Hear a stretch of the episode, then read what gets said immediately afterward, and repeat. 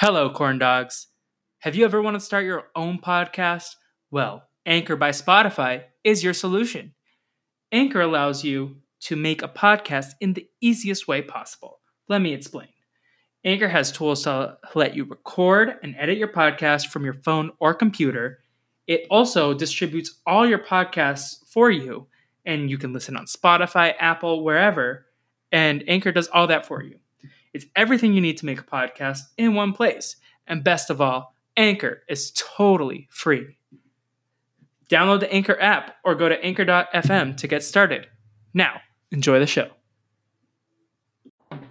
What you doing podcast? What you doing podcast? What you doing podcast? What you doing podcast? They're a semi-chaotic team, man. They're here for podcasting. What you doing podcast? What you doing podcast? They're headed to the tri-state to hang with Phineas and Ferb. So come along for all the thrill with Felipe, Navi, and Will. They're firing up the rewatchinator. This is what we're gonna do today.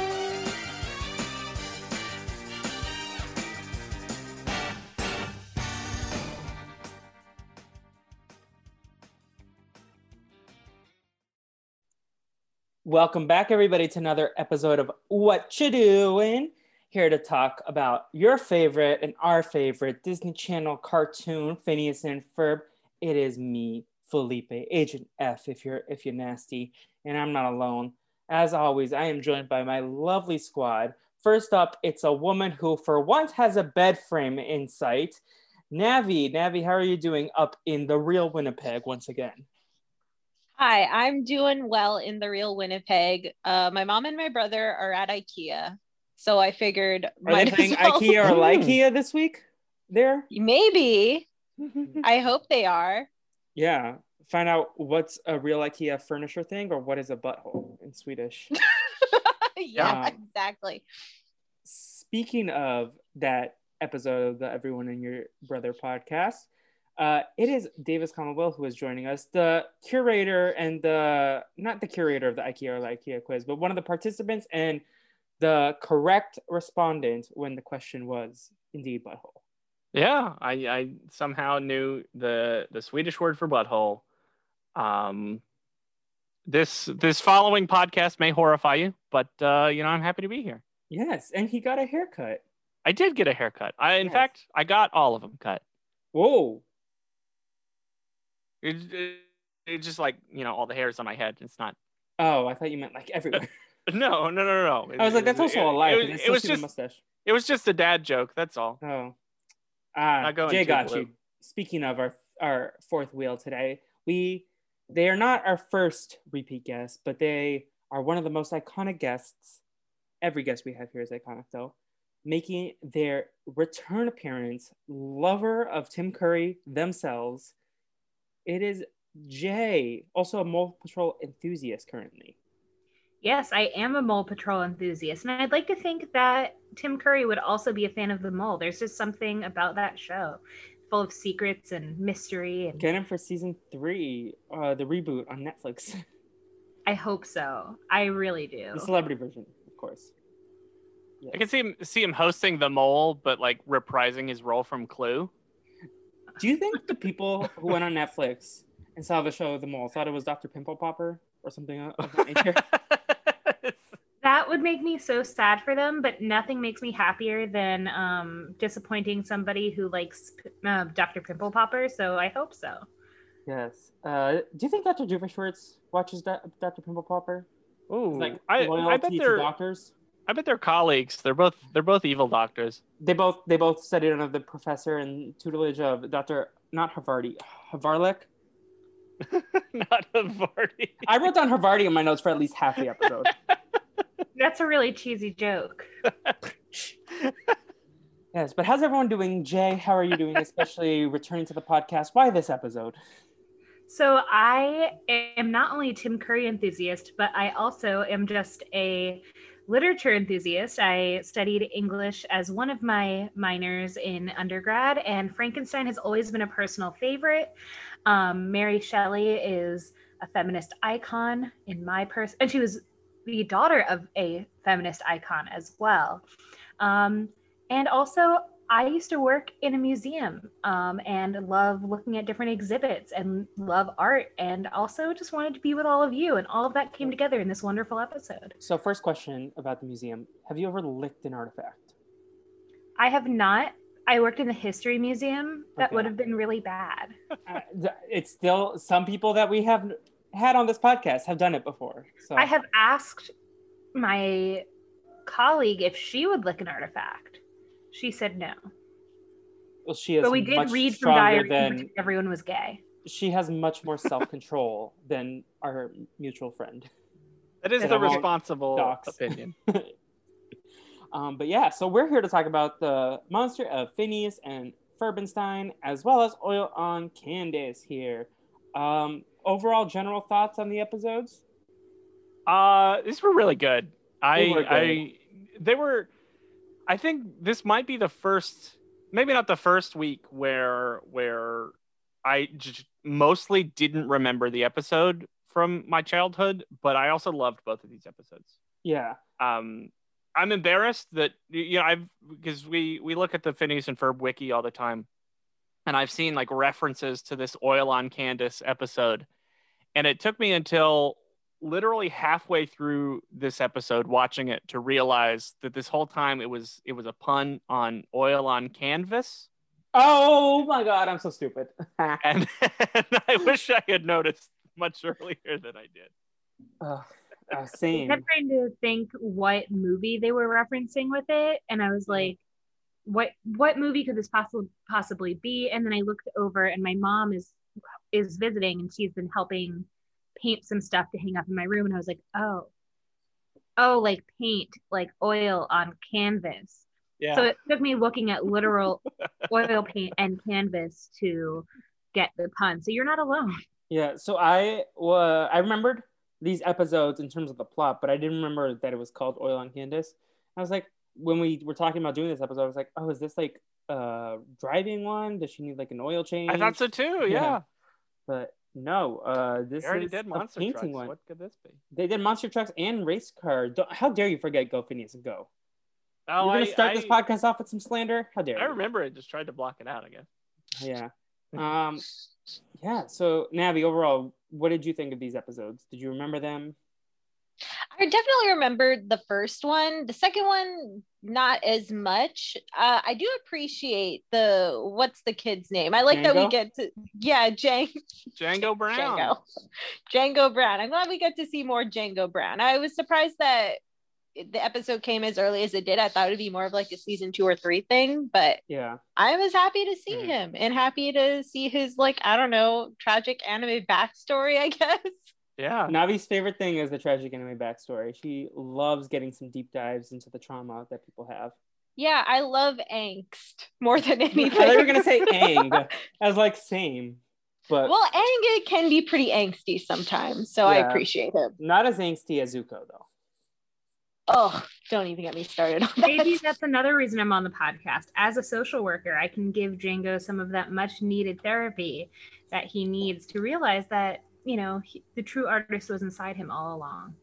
Oh, yeah poetry right there. Um, but yeah, do we want to start with the Phineas and Ferbenstein, uh, which I think was the first episode that we ever had, which didn't have the traditional title, uh, with the little like, what is that, Comic Sans or whatever font it was that they have at the bottom. yeah It like had, like a it, logo. it, like has its own title card yeah, for for this episode. Kind of how um, uh, Fairly Odd Parents used to do this really well, where every single episode had its own Yeah, Danny title Phantom card too. that was that was cool looking.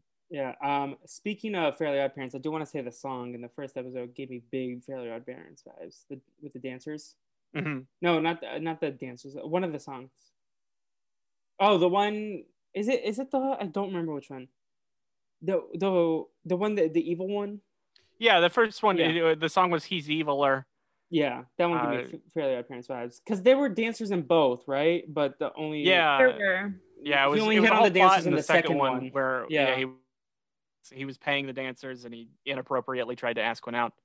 And It was weird power I mean, imbalance there, but you know, yeah, yeah, there was weird power imbalance, but like not the most canceled. Ask out. in the history of mankind. Yeah. Mankind. Yeah. Anyways, Uh, so yes. the the monster of Phineas and Ferbenstein. Uh, short summary before we go into a little bit of details. Uh, so it's a rainy day, and and all of the activities get canceled. Uh, so Grandpa Reg uh, tells a story about one of Ferb's ancestors. His name is Ferb Gore, uh, who worked with Dr. Phineas Stein, uh, Phineas Stein, Phineas Stein. Yeah, it's like Frankenstein. Dr. Phineas Stein to create a giant platypus monster to enter this uh, monster contest. Uh, meanwhile, uh, Doofenshmirtz and Perry get locked in Doofenshmirtz's building, and Dr. Doofenshmirtz tells the story of his ancestor, uh, Dr. Jekyll Doofenshmirtz, who enters the, the same best monster contest. And, and you find out that both of these stories going on are actually uh, the same story. Yes, and also in terms of the Candace plot, she is Constance in this universe. And I know we'll talk about it, but I loved the mob twist. Yeah, that wa- that was- that was, uh, on my list of uh, favorite things of the episode was was the whole I'm telling mom bit got turned into I'm telling mob. There's an angry mob that's that's uh, Yeah, not not to do synergy with the other podcast I do, the Brazilian Dragon, but if you want some peak cringe content, you could listen to the High School Musical, the musical, the series version of the Mob song from Beauty and the Beast. They do a dance remix, hmm. and it is something else. That might be one of the cringiest things the show has ever done. And I'm a defender of the show. Um, Will, you might want to ask your brother about it sometime and see what he thinks. Will do. I know. I know. Uh, he and Chandler were telling me about uh, the the new song that uh, Olivia's character was singing a couple weeks song? ago. Yeah, It, it really sounds like an Olivia Rodrigo song. Um, Yeah. But it's very good. But Uh, if you haven't yet, check out The Climb by Joe Serafini from that from the show. It's so good. sure. Your version. Uh, so speaking of of you know theatrical productions, the way this this episode starts, Phineas and Ferb come out and they're you know wearing tuxedos and bow ties and uh, they're they're like on a theater stage. Like it's an episode Which- of Kenan and Kel. Yeah, it's like the beginning of Kenan and Kel. I think I saw that this is a reference to like something Alfred Hitchcock used to do, where he would like Alfred introduce Hitch- his movies Alfred this way. Alfred Hitchcock, but then also um, it might be a reference to The Simpsons as Uh, well. yeah, I saw Uh, that too. That some some Treehouse Alfred of Horror Hitchcock, episodes. The Simpsons, and Kenan and Kel. Name a more iconic trio. Or I think the trio that usually hosts this podcast. Oh. Jay, how dare you? That that is not And. I'm a I- Hi- I'm a Hitchcock stan, so Those two are great. I, I'm like the third wheel. I, I bring it down. I'm the there's no. Felipe slander on this episode. Not just while in I'm my here. just in my uh, mentions. oh Uh, no.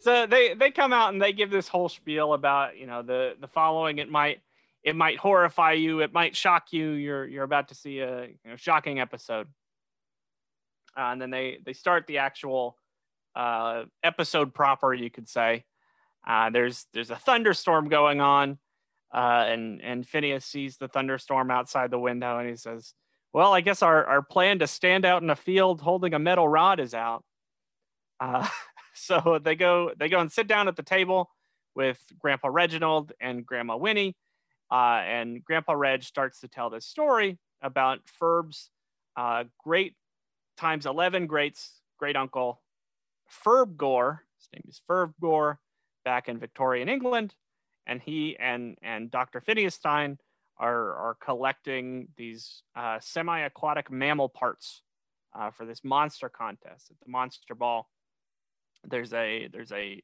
best monster contest going on that they're signing up for and they want to they want to build like a like a giant platypus it's like it's like frankenstein but it's perry the platypus Do you think they And- controlled it with Frankenstein's brain after they located it? They might have. Um, I was just going to say that Mary Shelley actually wrote Frankenstein as a result of a contest. oh, Um, Can I ask a question who- after this? yeah, a follow up? No, a follow up. Go ahead. um, so basically, uh, she was out and about on a uh, on a trip with um, her husband uh, Percy Shelley and Lord Byron, who is another um, famous right Eng- British writer. Um, and the weather was really bad. It was a dark and stormy night. but literally. Um, and basically, uh, Byron gave them a challenge, which is write the best ghost story um, that was better than all the ones that they had read to each other over their uh, trip together. And there's tons of tension between all of them. And um, Byron compiled uh, or wrote The Vampire, um, and Mary ended up writing, well, dreaming of and then writing Frankenstein as a result of this. So, in a way, Frankenstein uh, or Franken Perry were both Mm-hmm. born out of monster contests. Wow, Love I, d- I didn't know that. That's very cool. Have, besides myself and Jay, has anyone else read Frankenstein? I had to read it in ninth grade. Oh yeah, I have a copy of it somewhere lying around. all around. my annotations. I, I- part of me wants to like just read my annotations and see what I said. It'd be Oh like, no. This is what happens. I I might do that. We, maybe we can do that live on the podcast. The modern Prometheus. Uh, yeah. So, uh, my questions for Jay. Uh, one, isn't there something about Mary Shelley and a frog and like the inspiration of this, or am I making that up? So, to the, be- the best of my knowledge, Mary Shelley had a nightmare of sorts where um, they had been talking a lot about electricity and what the future of electricity could hold. And she ha- fell asleep and she had a dream about a science, like a mad scientist or a scientist in a lab working on something, and his creation starts to move after it gets Oh. struck by lightning. I'm sure she Uh, didn't have this Zoom call talking about her project in mind when she thought about the future of electricity. You know, if Mary Shelley had predicted the pandemic and how important Zoom could have been, maybe we all would have been better off. Um, but this is the birth of science fiction. So all of those, you know, predictions of what elect- electricity or technology can do in the future, I'm sure would have come around eventually, but they all came after Frankenstein, which is often considered the first work of science fiction. Yes, and also just like to educate the listeners, Frankenstein is not the monster. That is Frankenstein's monster. Because I would argue that Frankenstein is the monster. Yeah, that the oh, monster yes. is Yeah. I am very much pro monster in many ways. That Um, monster I- had it rough. Like he just wanted to be loved. and It's he like was the, uh, vegetarian, and Oh, he that scene in the learned to read, and he tried to befriend a little girl, and all he Oh. wanted was love. But then and he murdered the little girl, not be right? alone. What? He murdered the little girl, right? No, I think he just scares her. Oh, I thought he popped someone's head off at one point. That he tried to. But. I I think think that's of Mouse and Men. Oh. I, I'm Of confused. Mice and like- Men. Okay, Sorry. but the scene in the cave or in the snowy mountains, that one, that one's very sad. Jay, Yeah, do you- that's that. Yeah, Okay. Well, it's it's it's like that uh, the the Twitter format that's like, was it broke, woke, and bespoke? And it's For like tired the and broke, the yeah, the, the same same thing. And it's like the broke take is oh Frankenstein is the monster, and then the woke take is no Frankenstein is the name of the doctor, the monster is Frankenstein's monster, and then the bespoke take is like no the doctor really was the monster all along. Yeah. He's he's the bad guy. Yeah. But anyways, that's just like clarifications. But Perry could never be a monster. Of course not. Yes. uh there's there's a little uh cutaway that happens right here in the story that that reminded me a lot of the emperor's new groove. Uh because so grandpa grandpa reginald is is telling his story and can and it, the story's in black and white whenever he starts to tell the story. And candace is like candace like pops in front of the story being told and she's like you tell the story in color and then Phineas is like, "What about muted color?" And Yeah. and while this is going on, the color of of the cartoon is changing, uh, and it and it feels very much like like every time that Kuzco jumps in and like draws on the screen with his marker. Such a great movie. I also love that movie. I still love that movie. Um, and as we've established many times, Will is Yzma on Disney Plus. Yeah, you can. Uh, uh, my controller's over there. Has I've got. Nathan I've got. updated his profile yet? Um, I could check. I'll I'll maybe check during our break. It's not. Nathan can text us in the middle of the I don't think. I don't think he has. Uh, uh, The but uh, yeah so so back in in the the victorian england story uh the ferbgore and phineas stein uh, they have a, a disapproving governess named constance who looks exactly like candace uh, and she's writing a letter to jeremiah who we can assume is jeremy uh, while the the two boys are building their their giant platypus monster. And and back in the real story, uh, Candace asks how big the platypus monster is, and and Grandpa Reginald hilariously describes it as bigger than a refrigerator, but smaller than a really big refrigerator. which which you know pretty accurately tells you how big it is. Uh, that's that's another line I have written down is is one of my favorites of the episode. The the bigger than a refrigerator, but smaller than a really big refrigerator. Which I think I think that comes up in the second episode too, at the end when he's like putting his art on the on the refrigerator. They do. They talk about um, the refrigerator again and how much more of an honor it is because it's a big refrigerator. This this episode I feel like has more synergy between the two episodes than most. Uh, between that that refrigerator line, there there was something else I thought I I wrote down. Maybe the giant baby is in both halves of the episodes. Well, there, Um, there's no giant baby head in the second episode. It's just a giant baby. yeah, yeah, yeah. The second one's the giant baby head. The first one's the giant baby. Sorry, second one's the giant baby. First one's the giant baby head. I think. Um, but uh, yeah, I I uh, uh, love that line about the refrigerator. It's it's uh, just stands out as odd Yeah. to me. I now know how, like what to say if I ever need to entertain you. Is just like give you approximate sizes of things in very precise but very mundane ways. Well, uh, there's there's a uh, Tim and Eric bit that I I'm a big fan of where they're like talking about the universe, and he he's giving this like fake science explanation, and he's like, now if, if you could imagine a basketball or like a, a small baseball that grows to be the size of a basketball. Um, and that that made me laugh a lot, and I, I quote that at least at least once a week. Uh, that's that's that's what this line reminded me of. Uh, so the the boys are are teaching this this platypus monster some tricks whenever whenever Constance hears about all this going on. Uh, Play and, dead. and say I that like. Oh, Oh, I was about to say. dead. Yeah. Oh, he oh, yeah. One of the tricks is he tells him to play dead, and he just kind of stands there. Mhm. I also like how Constance is like, "Can't you see I'm on the quill?" Yeah, it's like a callback to the first episode and all those like commercials we used to watch when they would advertise it like, "Can't you see I'm on the phone?" And then she's like, she references something else from like one of the early episodes as well when she comes down the stairs. Mhm. Also, Uh, update on the Nathan uh, Disney Channel Plus uh, or Disney Plus account. He's like, I don't have my own account, so no, lol. And now he's telling me about the BB rumors.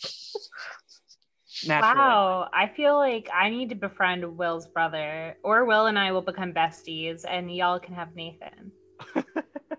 No, the I mean, real Jackie- one. I, I, Jay, I'm gonna give you a challenge. I think it. I think it's gonna be impossible, but I want you to befriend Will's brother Tucker, the most elusive Davis of them all. Well, The one who is very much not online. yeah. well, as challenging as that thing as that seems to be, um, my former roommate's, uh, my con artist former roommate's fake service dog was named Tucker, so I can't befriend any Tuckers.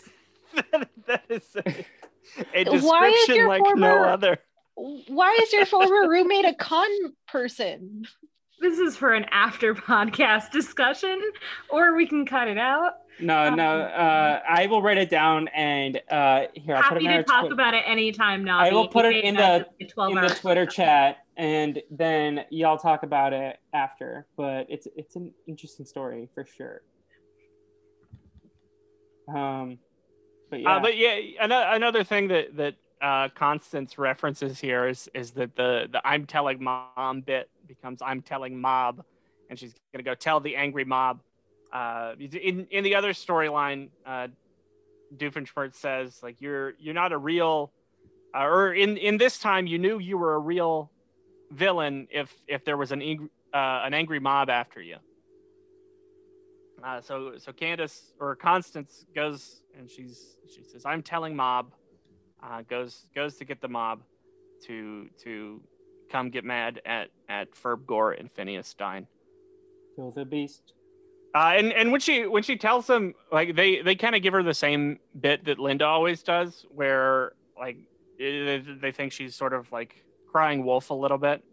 And I said, uh, you know, last week you told us there was a two headed cow, and there was no two headed cow, so they they really don't want to believe her. Or is she crying werewolf? There you go. uh, so the the platypus monster uh, sort of runs away out of out of the house uh, because he's he's fighting Dr. Jekyll Doofenshmirtz that that will meet in the other viewpoint of this story. Uh, but he sort of starts starts rampaging through town. Uh, there's there's a guy there's a little cutaway of a guy who is standing on his balcony. It's like my my irrational fear that a giant platypus will see me in my underpants is finally cured. And he, of course, he's standing in his underpants, and and the platypus walks by, and he's like, "Oh, it's worse than I thought." That poor guy. I hope. I hope. He seems mate- to be taking it better than I thought he would. Like I thought he would like run off screaming, but maybe he's just in shock. Jay, for this man alone, will you provide your social service degree, your social work degree, and give him Um, free therapy? I would love to have a session with this man. I also would love to know, like, do any of y'all have like out there fears that like Oh. you're never probably going to encounter, but like Oh, see, mine I encounter, but uh, Will and Navi know this. Uh, old white man shoes. Oh, air monarchs. Yes. Oh, wait, Yeah. old what man shoes? white man. Oh, you know what? That's understandable. They're ugly and they stink. Um, Just mine is Willem thought. Dafoe. Oh, Out. yeah, am that I? makes sense. I mean it. I I mean it with all my Spider-Man heart. One. Um, that is the reason I have that fear. Okay. There's a was scene where uh, Willem Dafoe, as the Green Goblin, talks to himself in the mirror, and the mirror talks back. Um, and that, I think, I don't remember how old I was, but I wasn't yet 13. I tell the story very frequently, so my apologies if anyone has heard it before. But I wasn't quite 13, and the movie Spider Man was PG 13. Um, and my brother's four years younger than me, about four years younger. And um, he came with us. It was the whole family my brother, my mom, my dad, and myself. And because my brother and I weren't 13, I thought that PG 13 was a law. And I thought we were going to get arrested. So I was already on edge. Mhm. Um, so I thought we were breaking the law. And then there was this terrifying man in a very ugly supervillain costume. Like, if you think about it in terms of like the supervillain costumes, Spider Man, Tobey Maguire era had some really terrifying villain outfits and very realistic, like in terms of like, I could see someone building this as opposed to overly cartoonish, which Mhm. up until that point, most superhero movies were a bit overly cartoonish. And while, you know, the voice and the lines might have been overly goofy in some ways and like exaggerated, I do think that his performance was just very chilling as a youngish child. Um, and to this day, Willem Dafoe, there's something about a man who changes his name from William to Willem simply to be different that is unsettling. And I think, Will, that you would understand. Yeah, I, I didn't realize that his name was William. I of, of all the ways you could abbreviate it or, or nickname it, Willem is is not the one I would choose. It's not the one that I did choose. Yet. I, I definitely relate to to like fe- being afraid of breaking the rules in a movie theater. There oh, was Oh, I have never was, snuck anything in because I'm so scared. Well, there was there was a time when I was in high school, and I think I was 15, and all of my friends were 17, so they were like old enough to go see R-rated movies, and I was not. Um, and they were like, "Oh, just just uh, you know, buy a ticket for something else, and then walk into this theater with us."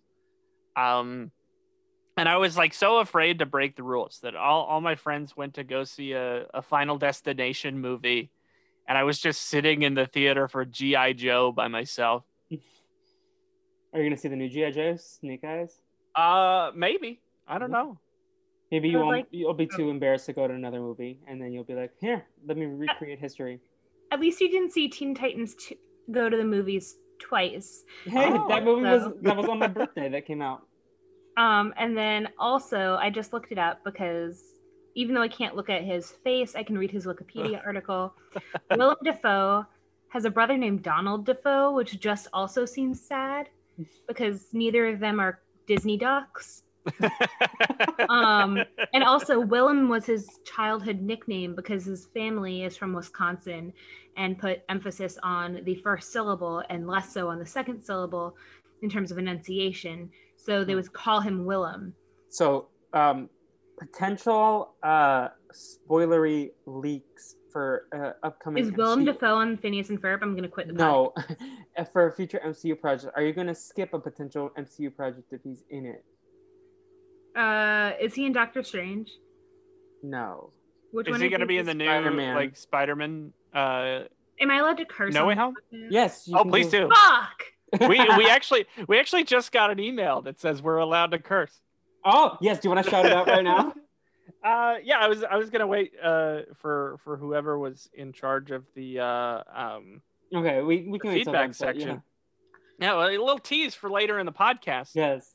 We got a great email that I was very happy to receive. I mean, who knows? Maybe there are children listening to this, but uh, Jay Jay is not cursing as much as Naomi did that episode. I. so here's the thing. I did see The Fault in Our Stars, despite hating that book and have and John Green's brother Hank writing me some hate mail. Another What? story for another another is podcast. this an off podcast Tell oh. me. Oh, story or is this a on podcast story? One Tell us, time, tell one us. time I wrote a review of The Fault in Our Stars and posted it on Tumblr because that was the website many of us were on at the time.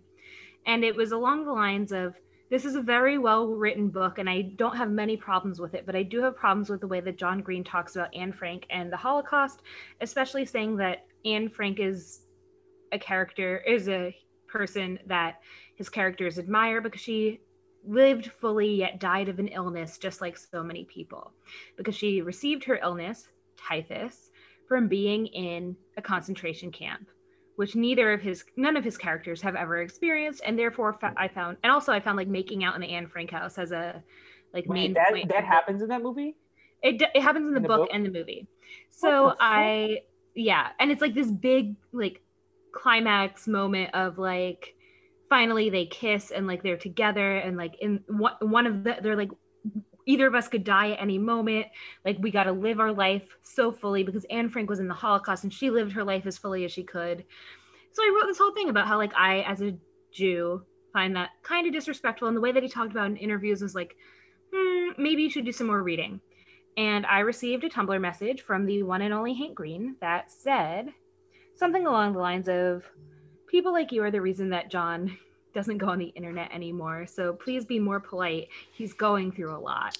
Um, and I was like, You "You literally don't talk about the Holocaust. you were literally like trying to educate and like provide like resources. It's not like you were an egg on Yik I had being it like, printed out on my dorm wall for probably a year and a half. And I don't know my password to Tumblr anymore, but I've tried so many times. I'm gonna get you a sweatshirt that says "Bullied John Green" off the internet. Except, is, isn't he? No, Hank is on uh, TikTok, but I have him blocked out of spite. That Love man that. will never see my content ever again. He hasn't earned it. Not as iconic as Dan Povenmire on TikTok. Yeah. That story kind of reminded me of when, like, back when Justin Bieber was being a little shit and he went to, like, the Anne Frank house and was like, oh, yeah, she would be a believer. And then all the news outlets were like, Yeah, I- no, she wouldn't. I, I I thought of the same yeah. thing, and I couldn't remember if it was a Justin Bieber thing or a Jake Paul thing. Sounds like Jake Paul slash. It could be Paul. either, honestly. You would you would think, but uh, yeah, I, I I do remember this being being a Justin Bieber story now. Yeah, it's it's just like be respectful. That's Yeah. that's all. Um, Anyway, man, there is not a good segue from from this. anyway, the Holocaust. Not that. Not that So- transition. So I've done that before in conversation too. It never goes over well. the the platypus monster uh, meets this this Isabella lookalike who we, we don't actually get her name, which is Let's call her kinda sad. Isabella. You know, ever everyone else got a name. She's also like here in the episode, she's just dressed kind of like regular Isabella, but later, at later, the ball, yeah. she's she's like Bride like of an X-Men. Frankenstein. Okay, yeah. Um, so so uh, Isabella tells tells the boys to to go meet the platypus at at the monsters ball. Constance at the same time thinks, oh, the boys are probably going to be at the monsters ball, and everyone kind of ends up at, at the monsters ball uh, uh, for for the the contest to see who the who the best monster is. And and at this time, um, Constance she goes there and, and she takes a drink of something, uh, and and this this thing she drinks turns her into a monster, which we'll we'll learn later, or yeah. we will have learned before that the thing she drinks from is Dr. Jekyll Doofenshmirtz's uh, concoction bruinator, uh, which turns her into a monster, and the uh, the mob is is now chasing her out of town. She wins the the best the best monster. Uh, Jeremiah is also there, and there's there's a funny line where he's like, uh, "I I can't remember a day where you looked more beautiful than you do right now." And then she turns into a monster, and he's like, "Oh, now now I can remember." Yeah. No Stacy in this episode either, or Baljeet and Buford. I Yeah. wanted to see their their horror um, names. And Yeah. to, to rewind, um, just wanted to mention the parallel again between Frankenstein and Perry Stein, um, which sounds like you know could be a rabbi somewhere. Oh, I thought you were gonna say a relative of Eric Stein. also, um, who could be a rabbi. Um, and so Frankenstein in the novel goes and meets a little girl and picks flowers with her um, Oh. and starts to learn a little bit about humanity. Um, and in this episode, Perry runs across not Isabella, and um, they sort of pick flowers together and swim and do all these and by the river because they were also by the river in the book. And then um, she mentions that Perry, the monster, eats snails. But I would like to mention that Frankenstein's monster is a vegetarian and therefore would not eat snails. Maybe this version is a pescatarian. Could be. Are snails fish? Are Probably bugs not. animals? Ooh, Ask Rob. I oh actually I I, I took a Sporcle quiz the other Oh, I day. thought you were gonna I- say I, I uh, read it in the big facts book that you did. No, Yeah. oh no, this this book of facts is is dumb. Um, but it, it uh, a snail is an edible mollusk, Mollusk. You at least according to this one quiz on Sporcle. It, it may not be true. But Do you uh, remember in Finding Nemo how the joke that like there's like and then the mollusk said like the the marlin joke is like about a mollusk. mhm. That's what I always think of when I hear the word mollusk. He's a clownfish. He tells jokes. Not good ones. Uh, so that's that's the end of the story from from uh, Phineas and Ferb's perspective. Uh, Grandpa Reginald ends the story with, "And that's why there are pumpkins." Uh, so he he's like totally forgotten what he was telling the Yeah. story about. Don't give Uh, those because- pumpkins to Sean from Survivor of South Africa. I I don't know this reference. I wish I did. I need to get caught up on Survivor South Africa. Okay. Uh, it's but good season. That's what I've heard. It's good. I've heard it's good. Uh, but yeah, Gr- Grandpa Reginald says, and that's why there are pumpkins. Uh, and then Phineas is like, no, you were, you were telling us about a platypus monster, not about pumpkins. And then and then uh, Grandpa Reginald, oh, a platypus monster. That sounds like a great story. You should tell me all about it. Um, Newspaper. lights come back on. Phineas is very confused at, at everything his grandpa just said. Uh, and then Ferb, this this this is the other one of the other callbacks is where Ferb says uh, platypus monsters are the only monsters to lay eggs. Is is his line in this episode? Yeah. Which isn't true if you remember Aragog from Harry Potter, but the point Yeah. is that platypi, platypi are the only mammals that lay eggs. I Yeah. understand that as a conceptual difference, but I wanted to point out that spider monsters also exist. But uh, he is very wrong. There's probably also some fish monsters. I think dragons famously have eggs. Yeah. Pretty much Maybe Birds, most isn't- monsters, lots, lots of lots of monsters lay eggs. Phoenixes. Yeah. Technically, you could claim that they're just because we like them doesn't mean everyone does. Uh, should we get into the the Perry and Doofenshmirtz plot, Yes. or the the. Doctor Jekyll Doofenshmirtz plot? Yes, and I do want to point out that it is nice that like his alter ego is like the evil that's like the Mr. Hyde of it all. So like another horror Mhm. classic literary fans will understand this reference. Like read read from Survivor. I hope he understood it. Yeah. Uh, so uh, Perry the Platypus enters his own little lair, and Major Monogram comes out, and he's uh, in the same like suit with a curtain behind him that Yeah. Phineas and Ferb did at the beginning of the episode. Are we upset that they didn't like close the episode with like that sort of stuff or no? I think it was fine. I I I'm happy with the little bit of it we got. It kind of set everything up, and then um, I don't think it needed an outro. Not like but I. I I just really love this episode. yeah, great episode. Um, so he he says the same kind of thing. He's like, "Oh, this this news about Doofenshmirtz may horrify you," and then he he comes to reveal that you know this curtain behind him is actually a tarp because of the rain, and he's dressed up because his cousin's getting married. So he's he's like not meaning to do the bit, but he's doing the bit. Okay, I have a question. He has a mustache. A family member's getting Yes. married. Uh huh. Is Will Davis secretly Major Monogram? Oh, um, Will looks more like Grandpa Reginald. yeah, this, that's this hasty. mustache is a little bit curlier. Yeah. Yeah, I think Also- Felipe has more of the major monogram mustache. Definitely. So which one of us is Perry Nabi? Vinny. Vinny Mm, is Agent- Perry. Agent V. He's crying right now. Oh no. Uh, so uh, Doofenshmirtz, his power is also out because of the storm. And when when Perry walks in, he's like, "Oh, don't close that door." Uh, the door closes locks? behind him, and he, he finds out that they're both locked in the house because the the security system Ah. or the the power outage makes the security system all wacky. Uh, so so the security system won't won't let them out. Uh, so he starts to tell uh, the same story, but but from a different perspective.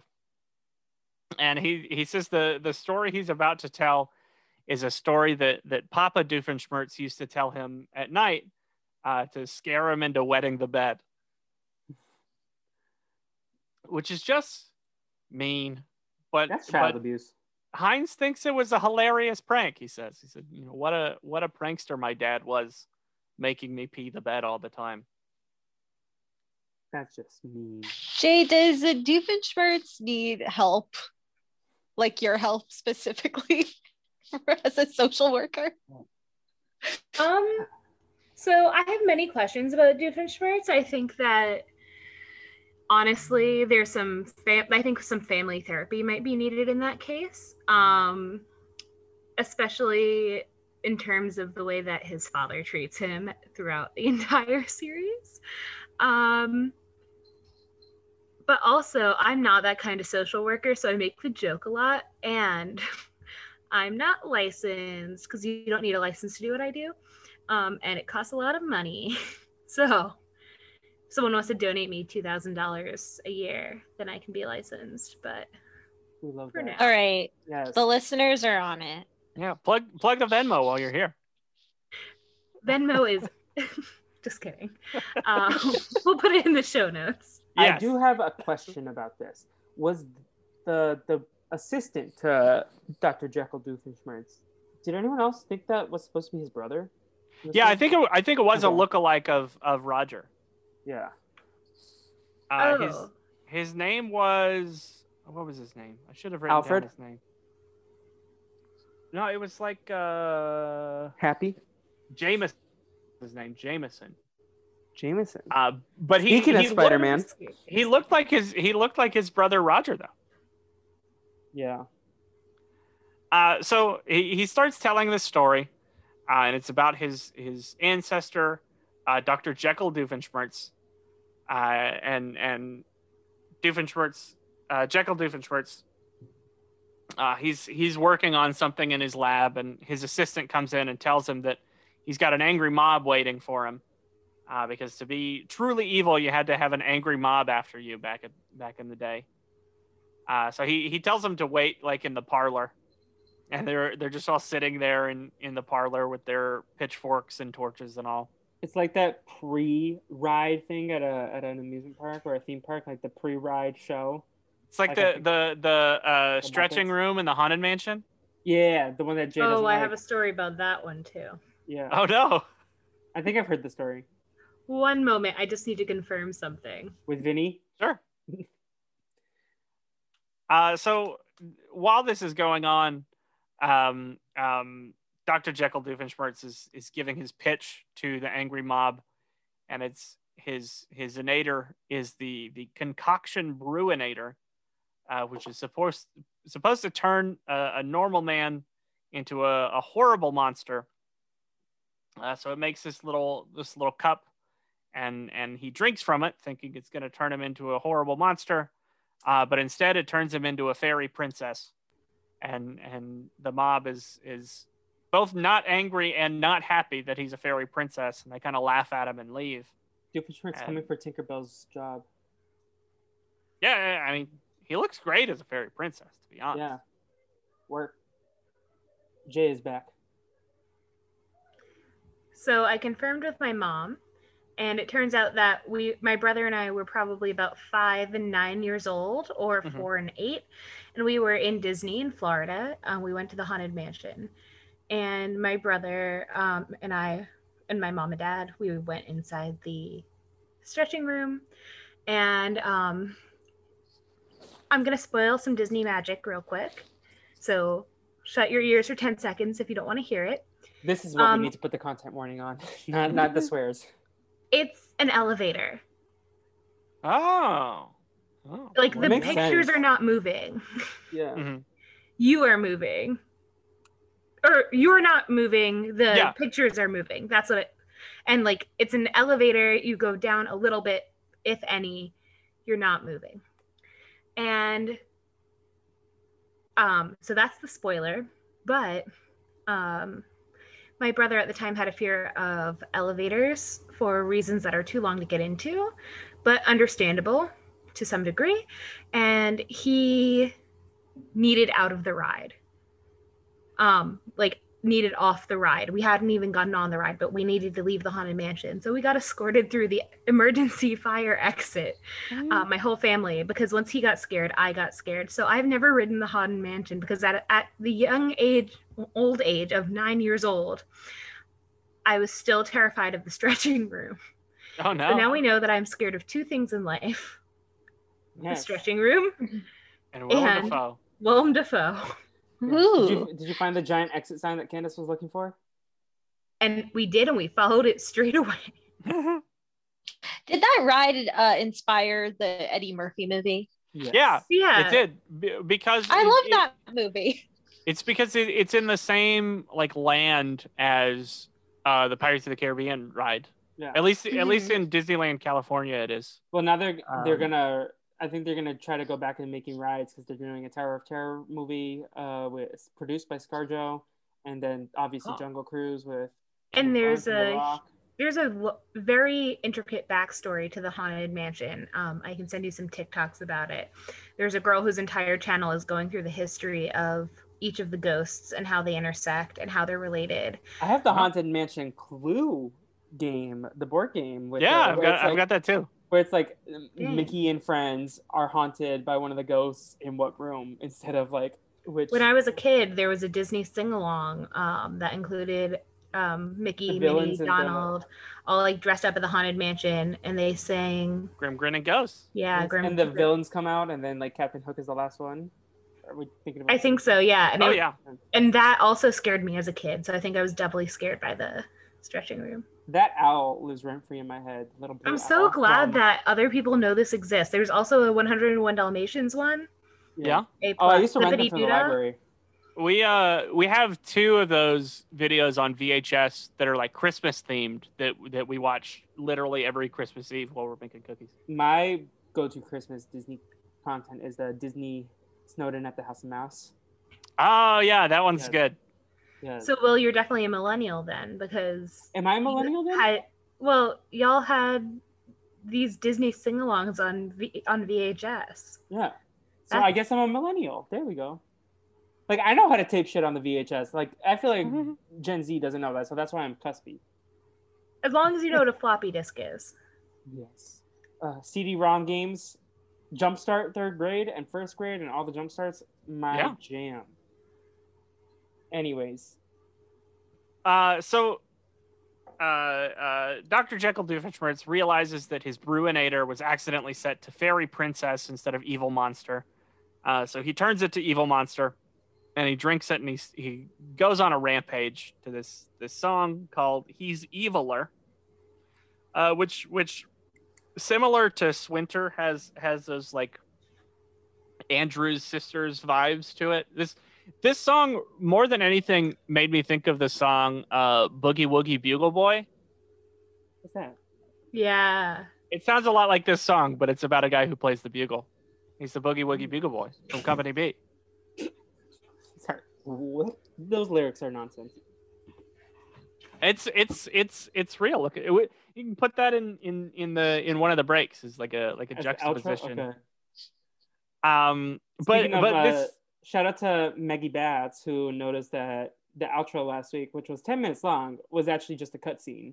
Yeah, like the, like I played a song to like transition into it, but there was like eight minutes of extra content when Nicole went to go get her egg rolls. So, uh, if you didn't listen to that, I highly recommend those eight minutes. yeah, We'll, we'll describe his bench. Um, it, so- same bit. Oh, you reminded me. I'm not sitting on my pillow this week. There we go. That feels much better. Um, but so this this evil rampage that he's going on is is like the, the kind of stuff he's doing is like a like a got your nose bit, and with with his assistant, he's like, oh, you gotta you gotta clean your uniform, and he does the thing where you're like, oh, you got something on your shirt, and then whenever they look down, you like flick your finger up at them. It's like very very not super evil stuff, but like third grade bully evil stuff. yeah, Uh, Big Black Boots Boris would do this Yeah. kind of stuff. um, so they they get to the the monsters ball, and and Dr. Jekyll Doofenshmirtz runs into the platypus monster. Uh, they, it kind of sparks this whole fight between all of the monsters, and all of the monsters are are fighting each other. Um, so he's like, "Oh, if if I'm gonna get in this fight, I should probably drink the the evil monster juice again." Uh, so he he goes to his Bruinator and he takes a sip from a cup, and it, it turns out it was it was the fairy princess again. So he turns he turns back into the fairy princess and and naturally loses the fight. But then he also turns it to the to the evil one right before, like after he turns to the princess before the mob gets him. You know, that, that's where uh uh Constance drinks the Yeah. the, But it was Yeah, already when- set to that one. But yeah, uh, yeah. So he he drinks from the fairy princess one, but like starts to turn it back to evil monster and makes another cup, but he doesn't get to drink the cup. Uh, uh, Constance drank the cup, which which turned her into the monster. Um, but at this point, uh, the present day Heinz Doofenshmirtz, he he forgets the rest of the story, and he, he's like, "Oh, I, I wonder who won that that monster contest." yeah, And then and then we find out from from Grandpa Reginald's story who wins the contest. yeah, and his lights come back on earlier. Yeah, before- yeah. yeah. So That's where his lights come back on, and it, oh, you know, Perry, we ran out of time for an evil plan today. Uh, let's let's pick it back up tomorrow. I've got a chiropractor appointment at four. And he's like, "We'll take it from the top tomorrow, from like my evil spiel or something." Yeah, So and that's the it. That's that's kind of it for the episode. Yeah.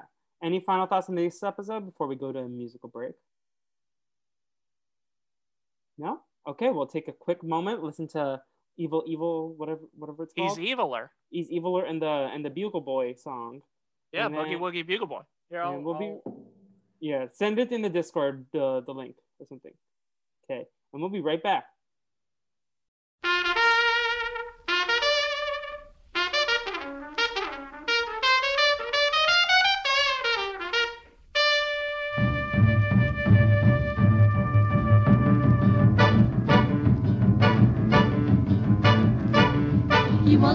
Trumpet man from out Chicago way. He had a boogie style that no one else could play. He was the top man at his craft.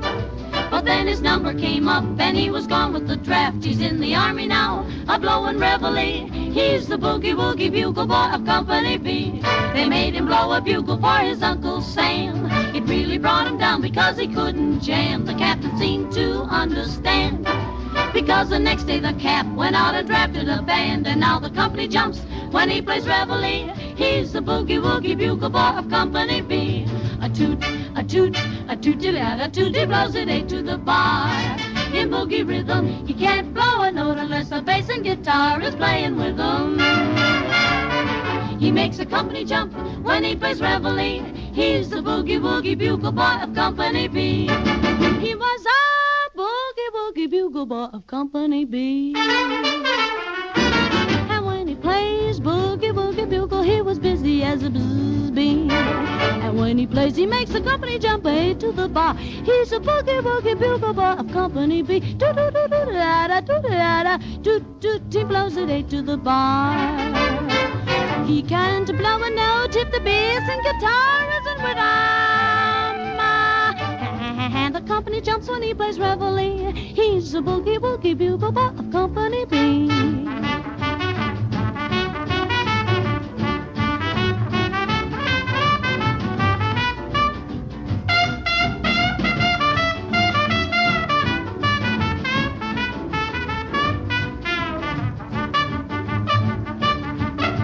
He puts the boys to sleep with Boogie every night wakes them up the same way in the early bright. They clap their hands and stamp their feet because they know how he plays. When someone gives him a beat, he really breaks it up. When he plays reveille, he's the boogie woogie bugle boy of Company B.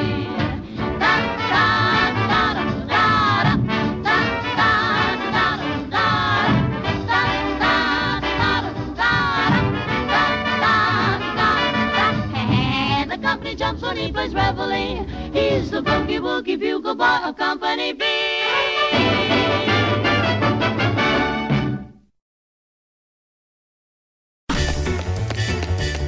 He's public enemy number one. He's an evil, evil man. That's He's me! got a diabolical sense of fun and an evil, evil plan. Well, not a plan so He's much.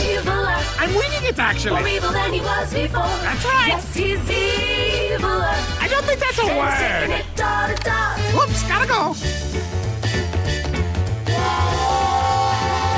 Evil! I got your nose! And we are back, everyone. How was that? Was I kind of understand what you're saying now? That is a ba- uh, a bop and a jam. Definitely Wow. not a skip on Spotify. No, not memento tier though. Um. So yeah. So next up we have oil on Candace. So overall, general thoughts. Did everyone remember this episode? So Will said he didn't, but did everyone else remember it? And what did what did everyone think? So I don't know that I've ever seen this episode. I know at some point I must have because I'm pretty sure I've seen all of Phineas and Ferb. Have you seen the last But- one that we just talked about? Before, like, had you seen that one? Oh, I'm like I'm sure that I have, but I don't remember it. But the idea of giant donuts on a mountain d- didn't seem like out there for me because I it sounded like something I'd heard before. So I think I've seen this, or I have a very creative brain, dream up the same things as um, what was his name? and Ferb or Django. Uh, No, Beppo Django's Brown. dad. Beppo Brown. Bethel Brown. Beppo Bethel. Bethel? B E P P O. Beppo. oh, I've got Bethel in my notes. Oh, I heard Bethel as well, and I was like, oh, like Ethel, my old landlady. who the they were gonna say like I Beth from Big Brother y'all. Canada. Nat and Navi was like, "Oh no," but I think she's muted. so- Or or Beth from uh, BB21. That was a deep pull, yeah. but that wasn't the only Total pull that happened that season. Did, did anyone see the new Big Brother trailer? Where they Oh man, I was reused- so excited to make that joke, and like no one heard it. What did you I, say? I, I did you say there were a lot of deep pools that that season? Yes, I did. That's hilarious. I thought about saying the same thing. That is that's hilarious. wow. Thank you. I will be seeing myself off the podcast. Um, I wish no- I wish I could have like subtitles in regular conversations. This is the only way I knew the guy's name was Beppo Brown was because I have to watch everything with subtitles.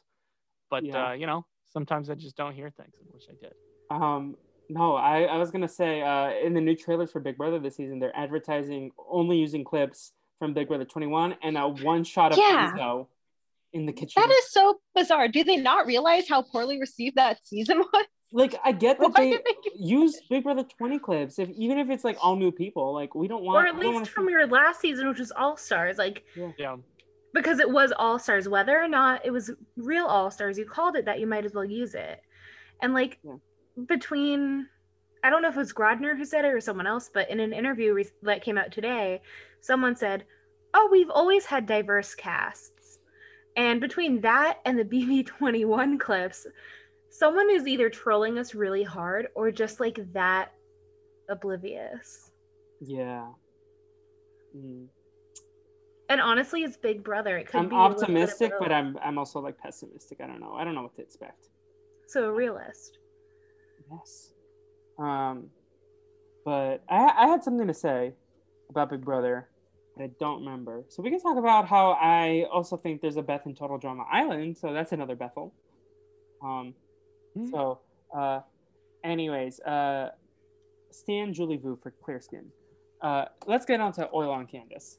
Uh, so Phineas and Ferb are at Django's dad's giant object museum.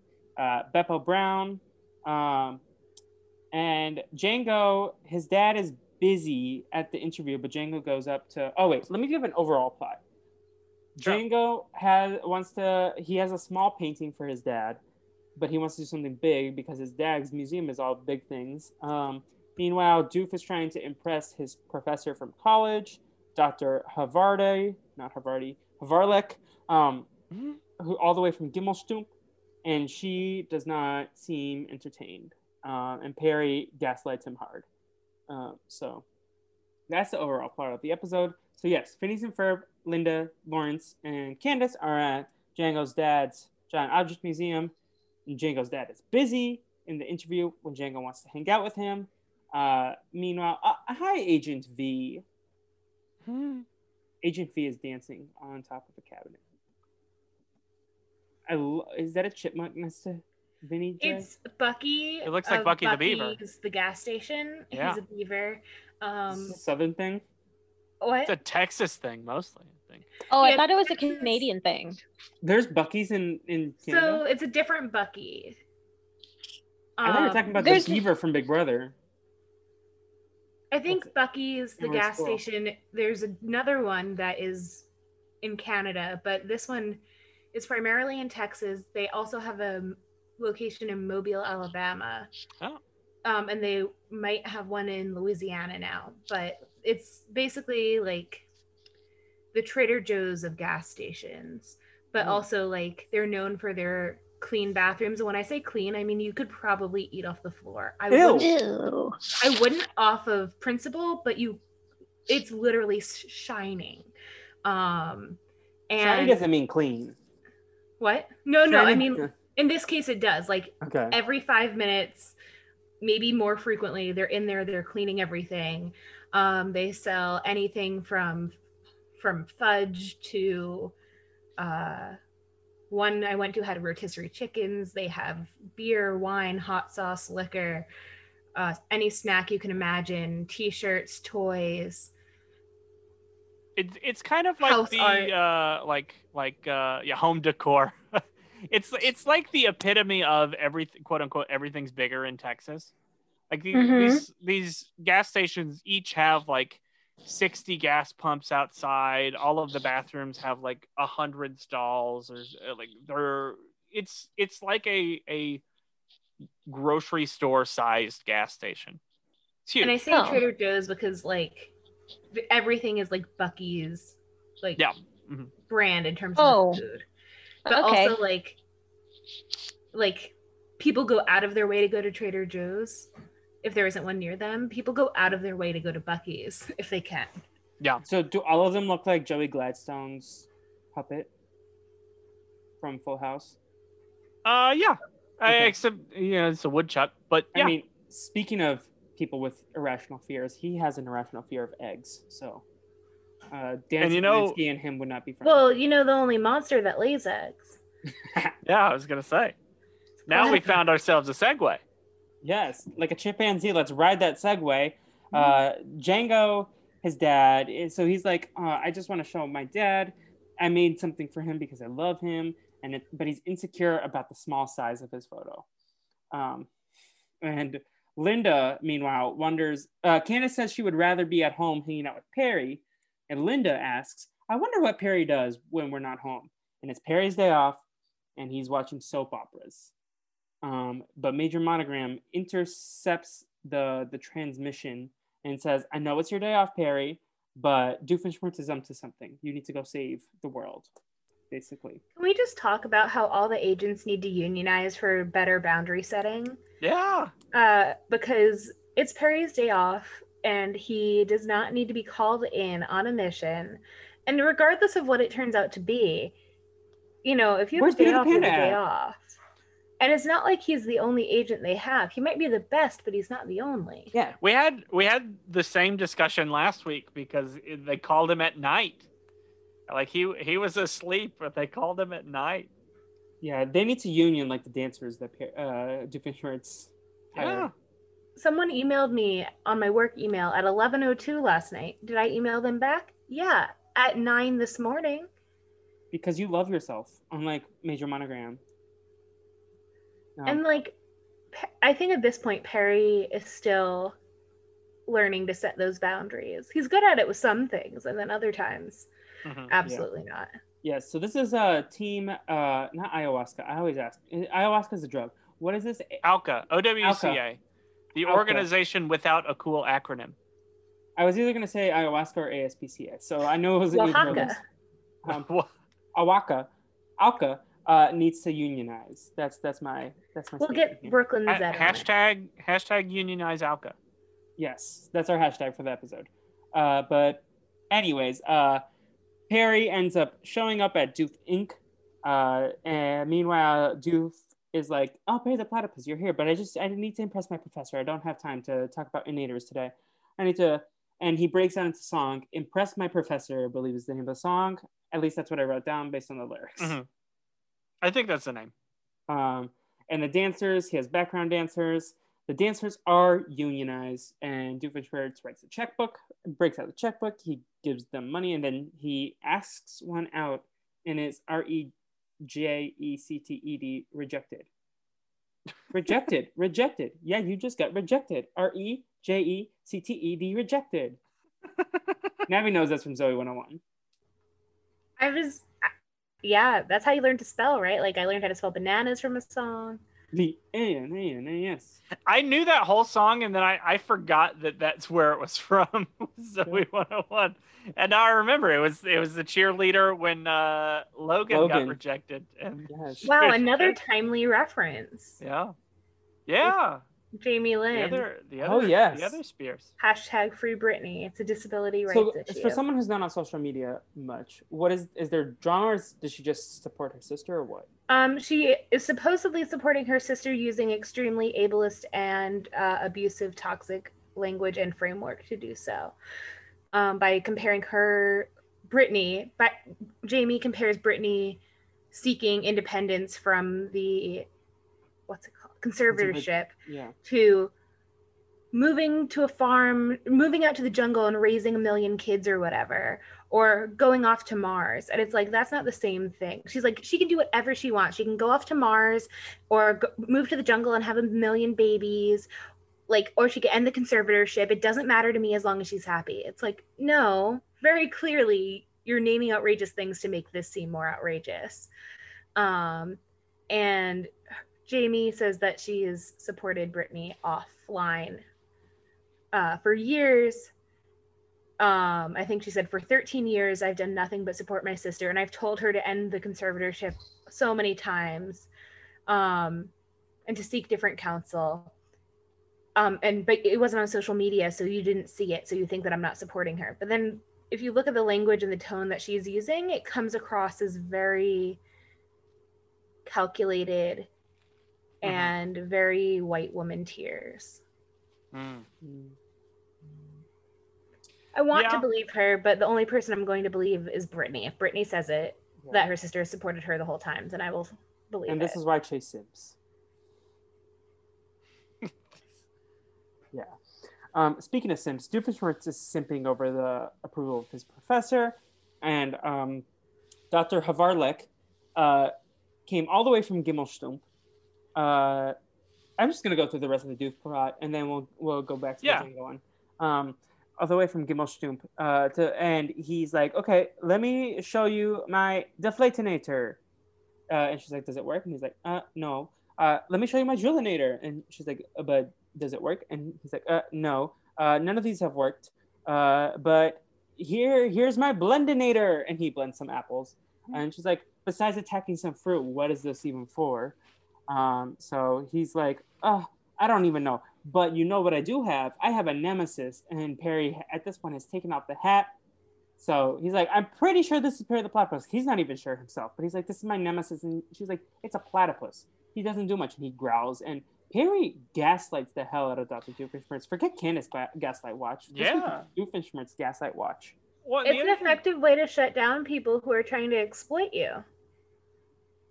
Yeah. If someone tells me a joke that is highly insensitive for whatever reason, I say, I just don't get it. Can you explain that to me again? I don't get it. And that's essentially what what Perry does is he just he just acts like a platypus that isn't a secret agent Mhm. and it it's effective.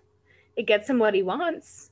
That being said, don't gaslight anyone, even your nemesis. Yeah. Yeah. What and, and the worst part of it too is is he was wearing the hat whenever she walked in. She saw him tied to the chair, latched to the chair whenever she got there, and then just I don't know, conveniently forgot about the secret agent platypus she saw whenever she walked in the door. Yeah, she really wasn't paying attention. How can she be a professor if she doesn't even pay attention to the? Can we students? just take a minute to acknowledge how bad the evil people in this part of the universe are at hiding themselves? Yes, go off. They have a convention the last time I was here Mm-hmm. that was clearly for evil geniuses. Like it was evil was in the name. Okay, but they're also buffoons. Right, but then they ha- well, I don't think they're all buffoons. I think Maybe. I think this lady was a buffoon too. I think the ones that appear most prominently on the show are, but Mhm. it's very clear that like she's the professor is very disappointed in Doofenshmirtz because he hasn't lived up to her expectations, and if she was expecting something bigger and grander, that it, I would assume that she's seen something bigger and grander. Like She's, example, she's seen some success before. in the Minions movie, it's an underground evil convention. It's not like a known thing. Like people know about it, but like you have to be on the email list. And then they have this whole academy. Yeah. I feel like there, there's too many opportunities for people to like, I don't know, drop out of school and tell everybody, hey, there's this evil school. Or eh, yeah, you're you're right. It's it's it's way too public to be too competent about you know taking over the world or whatever, whatever whatever they want to do. I guess maybe they just teach about being evil in the little ways. And Maybe that's where he learned the the got your nose bit. Hmm. It's an evil school. Does this mean? Oh my god! Now I can't remember his name. Roger, No. The bully. Eddie Murphy, Buford. Buford. Does this mean Buford, if not for the intervention of Phineas and Ferb, could have become the next Doofenshmirtz? Ooh, maybe. I think Phineas could have been the next Doofenshmirtz. If not for the Like intervention maybe of Doofenshmirtz Ferb? is a very competent child. Yeah, so but- he could he couldn't be the next Doofenshmirtz. Okay, theory, theory, theory. Phineas is Doofenshmirtz if Ferb wasn't there. Because I think Hmm. Ferb is the one who does everything. It's no Tony. It's no Tony Hawk, uh, Av- Avril Lavigne, but this'll do. I thought you were gonna say Tony and Sarah. Because Sarah does all the work for Tony when is at war. Ooh. Rip. Oh, I was about to say that I think Phineas could have been Doof if his parents were more like abusive. Yeah, Oh. I, I, I think Well, the, I'm glad the- that didn't so- happen for many reasons. yeah. Phineas and Candace were the same character. Maybe it, it's like Phineas plus trauma equals Doofenshmirtz. Yeah. Yeah. Wow, this is taking a really dark turn. This is what happens when you have a social worker on the call. Is you it? psychoanalyze every single character, right? I mean, we gotta. Yeah. Um, but we so uh, Doof is gaslit, um, and then he decides that. Uh, oh, I wrote some. I wrote Doof in a spot during my notes that is not about Doof, but Doof wants to blow up the moon, and uh, yeah, he wants to blow up the moon because he doesn't like the songs about the moon. So many stupid songs about the moon, and Dr. Havarlik agrees, but he misses and hits a dam. And he's like, at least there's no more songs about dams. It's just like, oh, but I like them. Which I feel is something Navi would say. It is something I would say. How how dare you? Um, don't think of any now- songs about dams. uh, Can't think of a London damn Bridge is one. falling down. No, that's, That's about not the a plague. dam. No, that's Ring Around the Rosie. Sorry. Can't think of a damn one, can we? Huh, Just around the river bend. that's not about. That's about rivers. I didn't know if if uh, there was a difference between a dam and a levee. The, the American Pie drove by Chevy oh, to the the, Chevy levee. to the levee, and the levee was. Oh, R.I.P. is always Oh. extraordinary. I don't I don't know much, enough about uh, water infrastructure. Yeah.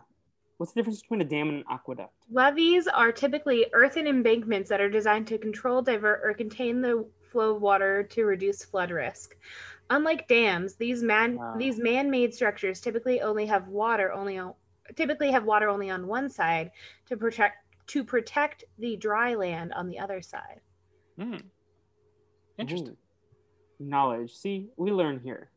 Um, but the the dam breaks and the river flows and washes away the painting that Django, Phineas, and Ferb had created.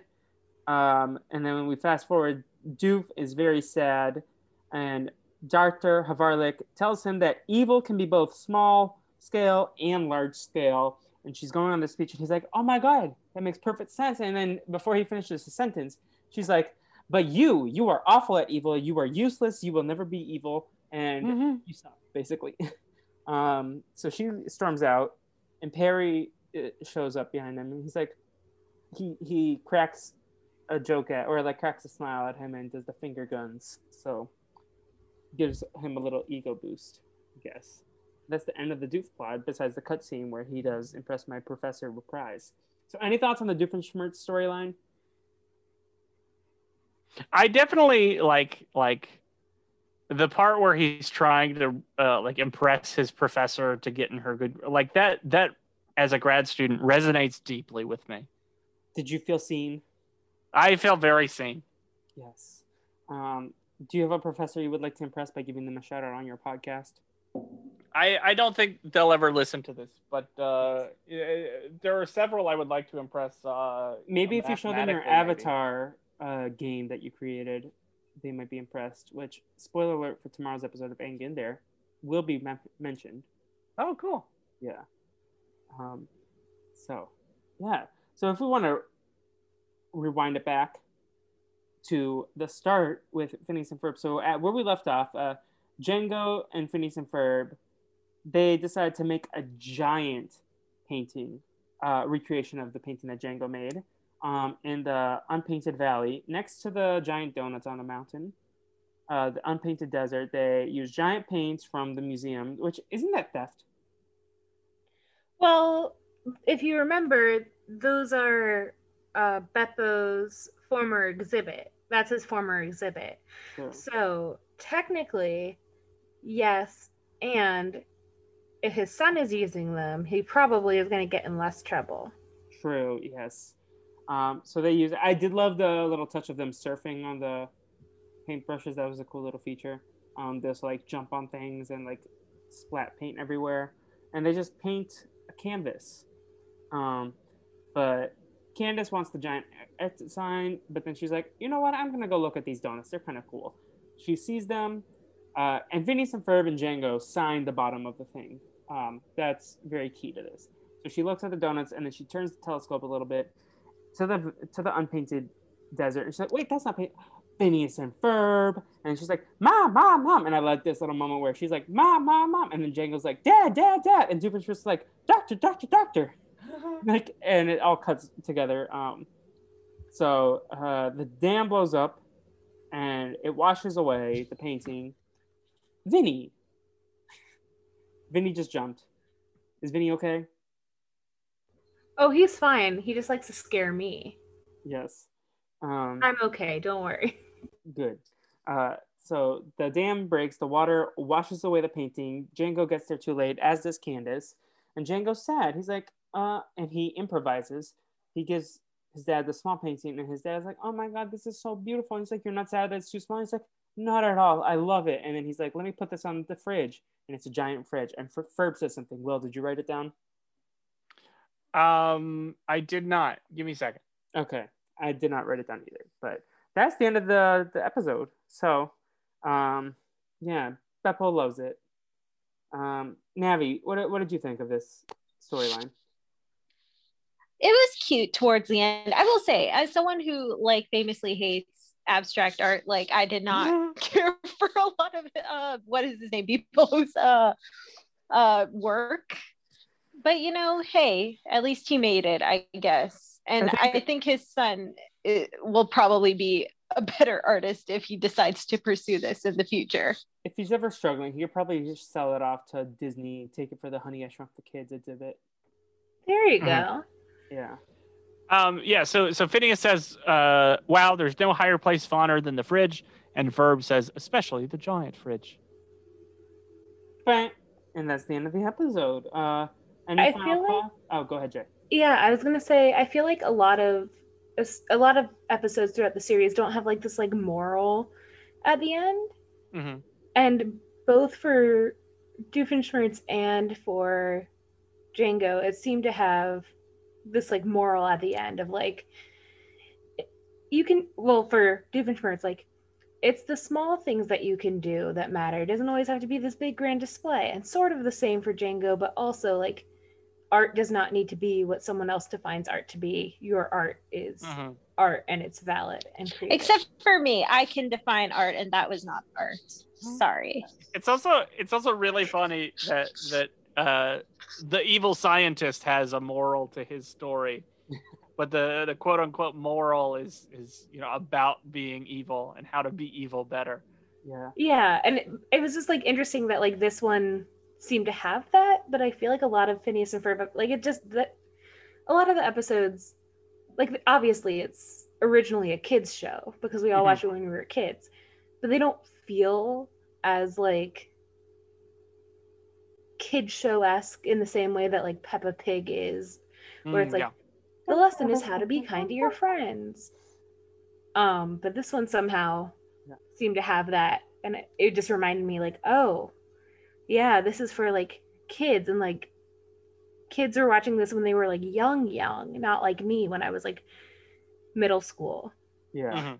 And in, in terms, just to follow up on this point about morals, as we learned from the lyrical poetry that is Clifford's Puppy Days, the theme song, love makes little things grow. And I think that's the moral of this episode. It's moral of this podcast. True. With that, do we have any final thoughts before we throw it to another musical break? Uh, last little fun fact is is uh, the doctor's name, or I guess two fun facts. Havarti? Uh, one, the doctor's name, Gavarlik, Doctor Gavarlik. oh, Gavarlik, uh, not Havarlik. Gavarlik means uh, dangerous in Dutch. Ooh. Oh, um, and also the uh, the the actor who voices uh, Beppo Brown, Joel Grey, and the actress who voices Dr. Kavarlik, Jennifer Grey of, of Dirty Dancing fame. Uh, they're uh, father and daughter. Oh. Wow. oh, Dirty Dancing. Now I've had the time of my life watching this episode. No one puts Vinny in a corner. This- no this one. Is baby. Yes. So while Vinny leaves his corner, we will go to another musical break. And when we come back, Navi will lead us through the feedback and the rankings. Pressure. Back in class, Evil 101, I always had so much fun. Though the one who advised me openly despised me, still I always tried to be number one.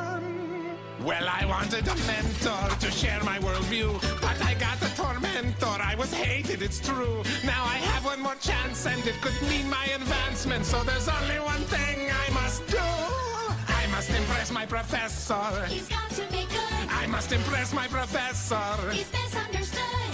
He needs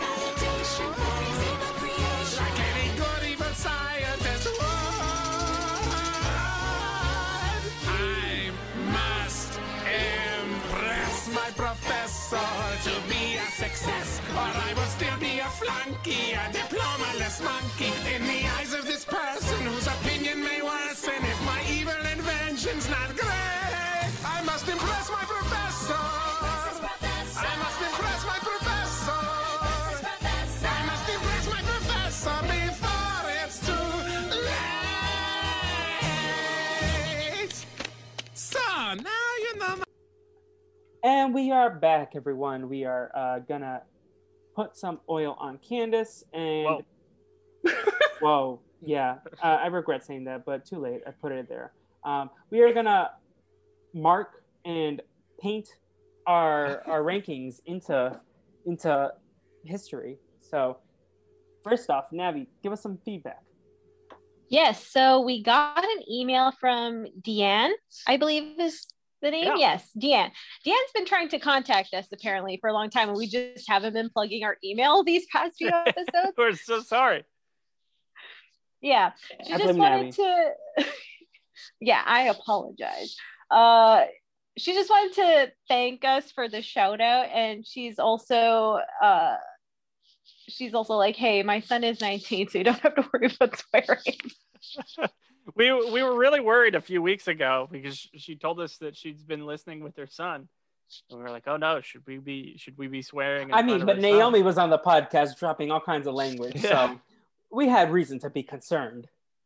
Uh, but yeah, very very happy to hear from from Deanne, uh, who uh, was recommended to us or Found us Rec- via we JCR's we were we were recommended to her by Jason Curtis Rivera, Yes. our your friend and mine. Yes, Deanne listens to the Psych podcast, and when JCR came on here and then plugged his appearance on this, Oh, I Deanne know you us. don't know. It's funny because that's the as name cool of the kids call it. podcast. Yeah, Yes, you know Um, I don't you don't know.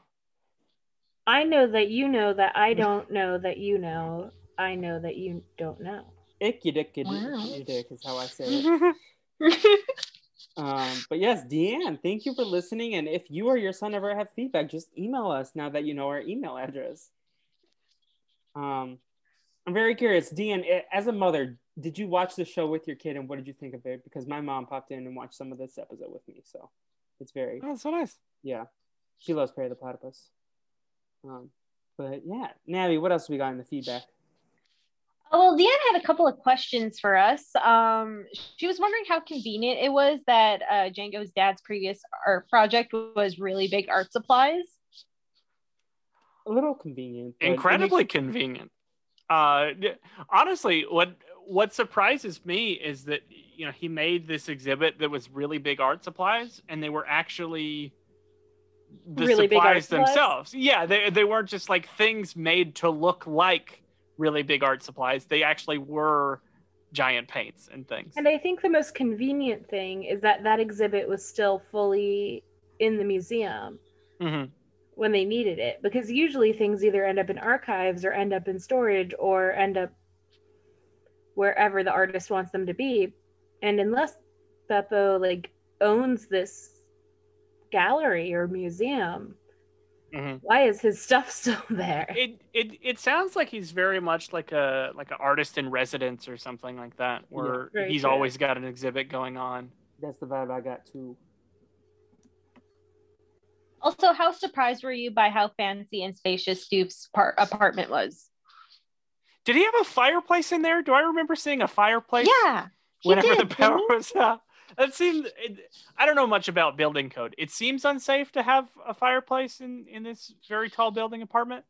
But uh, yeah, every every time I, it looks like a fun place to live, to be honest.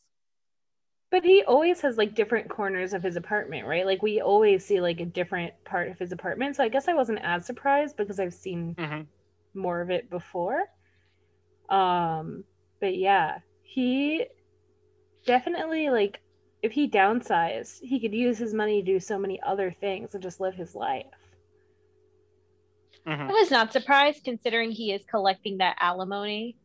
Mm. Yeah, maybe maybe uh maybe it's rent controlled or something. Maybe he he like inherited the apartment or inherited the building and it's it's just rent controlled. It just happens to be the right shape and Yeah, I believe Ferb, a Ferb shaped building. It. Yes. Conspiracy theory. Ferb's side of the family actually owned the building and gave it to Doof as a Hmm. gift. Oh. That that could be true as well. Well, we have the huge from Giovanni. And Giovanni asks, is Monsters of Phineas and Ferbenstein or Ferbenstein canon to the series? Uh, he doesn't think so because they break the fourth wall with discussing what the colors of the story should be told. It's never referenced again in the series, and Ferb's grandpa more than likely made the whole story up. So, what's your take on all this? Yeah, I mean, it, it- the definitely like it's definitely canon in the sense that like it's a story that's being told by the grandpa. Um, how true that story is is is maybe up for debate. Yeah. Um, I would, I would probably believe it since he knows it, and also Doofenshmirtz knows the same story from a different Mhm. perspective. Um, I would say, if anything, there's probably a lot of details that are wrong just from from being passed down for for that many generations. Unless, Ferb's fa- side of the family and Duke's family conspired to make up this family. story, which explains the Ferb-shaped building belonging to Doof now. oh, the It's a thread is beginning cover-up. to unravel. Conspiracy I would ask Dan Court. Povenmire on TikTok, but I don't think he would answer. You never know. Shoot your shot. Um, I do have a question though, like based off this. I've Like, seen him you- answer some stuff. After some of the Belgique stuff, he sort of slowed down a little bit. Yeah, that that is true. I I saw him answer a, a question about uh, back when he wrote for Rocko's Modern Life, and he was he was because Rocko's Modern Life is like famously a, a show that really pushed the boundaries with what they could sneak past the FCC censors. Um, and and someone asked him about like, you know, it was either like what what the dirtiest joke was that they made it to air or or what uh what lines they weren't allowed to cross or something like that. And he was he was showing a clip from the show that was like whenever uh uh Rocko's friend Heifer who is a steer accidentally got hooked up to a, a milking machine. Uh there was there was some uh things that went on there or were implied to have gone on there. Oh wow. Um, I have a question about this episode. So, do we think that? So, I know The Simpsons does tons of parodies and like with different like spoofs on movies and stuff. And I know that Phineas and Ferb did the Star Wars and the Marvel, and then this one was kind of like a spoof on Frankenstein. Mhm. Do we think that like we? I feel like is it a missed opportunity that they haven't done more, especially being in the Disney universe? They could do like the Lion King via Phineas and Ferb, sort of like stories like every once in a while, kind of like a Treehouse of Horror. Or do we like that they don't do that? Because it's just a question I thought like while watching this Frankenstein spoof. I Yeah, I kind think- of. Sorry, go ahead. Uh, I, I was gonna say, I, I think that like Phineas and Ferb is uh, definitely has a good uh, ensemble cast to work with that they can do a lot of these parodies with. Um, that that I I, I think it's a good venue for it, but the show is also just good at standing alone on its own. It- Right. it- you almost don't want to Yeah. paint it into that corner too much. Yeah. And I was going to say, just elaborating on that, that I like that most of what it's referencing now belongs to to Disney, but at Mhm. the time did not necessarily belong to Disney. Um, and because it's not constantly referencing other classic Disney movies, it feels less stereotypically Disney Channel and feels more like a show that honestly could be on any kids channel and could be for anyone who wants to watch it. Mhm. And I think that referencing like Frankenstein and Star Wars and Marvel also draws in either older kids who are watching with their siblings or parents to help it be a little bit less boring. Whereas if it was like referencing The Lion King, like the kid gets it, but like the parents like there's nothing in this for me. Yeah. Mm. And then just to follow up, uh, they also did the Swiss Family Robinson. That's another parody that they do that I remember Swiss Mm. Family Phineas. And then that kind of is a question that Giovanni asked me privately. Uh, do we think the show would work on another network, or do you think Disney Channel was the only network it would succeed on? I said I think it works on any network. It's just probably different. But Yeah, I think so too. It, it's like, if anywhere, it would probably have to go to Cartoon Network. yeah, Just because Yeah. at, at this time, uh, uh, uh, Nickelodeon animation was was so heavily dominated by both SpongeBob and just Butch Hartman. Uh, Mhm. Jimmy that- that I, I, yeah, that like I don't know if there was room for this show to to really thrive in there at the same time. yeah maybe it would where- have been uh, like a Mighty B, sort of like they would like sh- throw it wherever that went, and then Yeah, flop.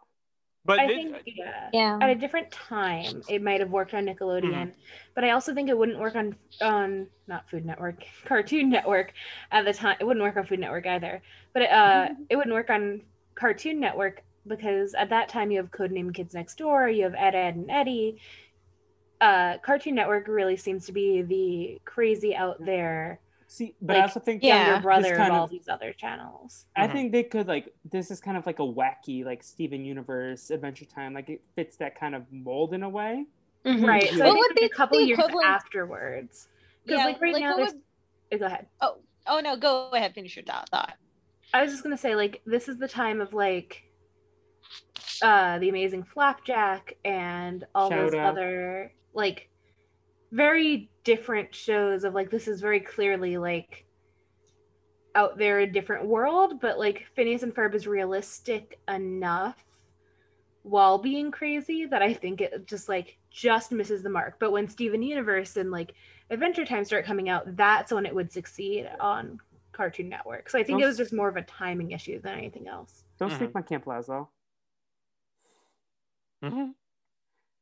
Navi, yeah, Car- Cartoon Network. Oh, I. I looked up shows that were on Cartoon Network in 2008. My gym partner. Lineup we have is Codename Kids Next Door, Camp Lazlo. My gym partner is a monkey. monkey, monkey, monkey, monkey. Ben 10, Ben 10 Alien Force. Ugh, ben 10 The- goes off.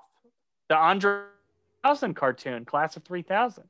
These were all shows that my brother loved, and because he loved them, I hated them. Yeah. But I also loved them. Navi, what, what were you gonna say earlier? I forgot. We can move on. Okay. What's the next question? Uh, well, Giovanni also tweeted us, and he was saying, uh, "Why doesn't Django become a recurring character after this? Because I guess afterwards, this is like the last we see of him Well, as a prominent person." Definitely one more episode with Django because I remember when they like shrink down and do the Honey I Shrink the Kids sort of episode. It, it- it's like Django's involved in that, but Yeah, I- I think I read in the wiki there's a lot of episodes that he's in, but like doesn't have a speaking part. Um, Yeah. I don't, I don't, I don't know if they just like didn't like the actor or didn't think the character was interesting he enough. doesn't pop as much as the other ones that they have. Like Mhm. he's like background Fireside Girl status character.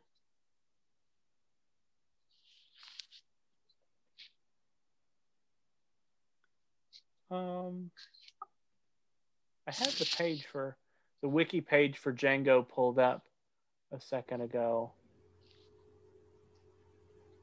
Do you think he would ever come out with his own art exhibition called Django Unchained?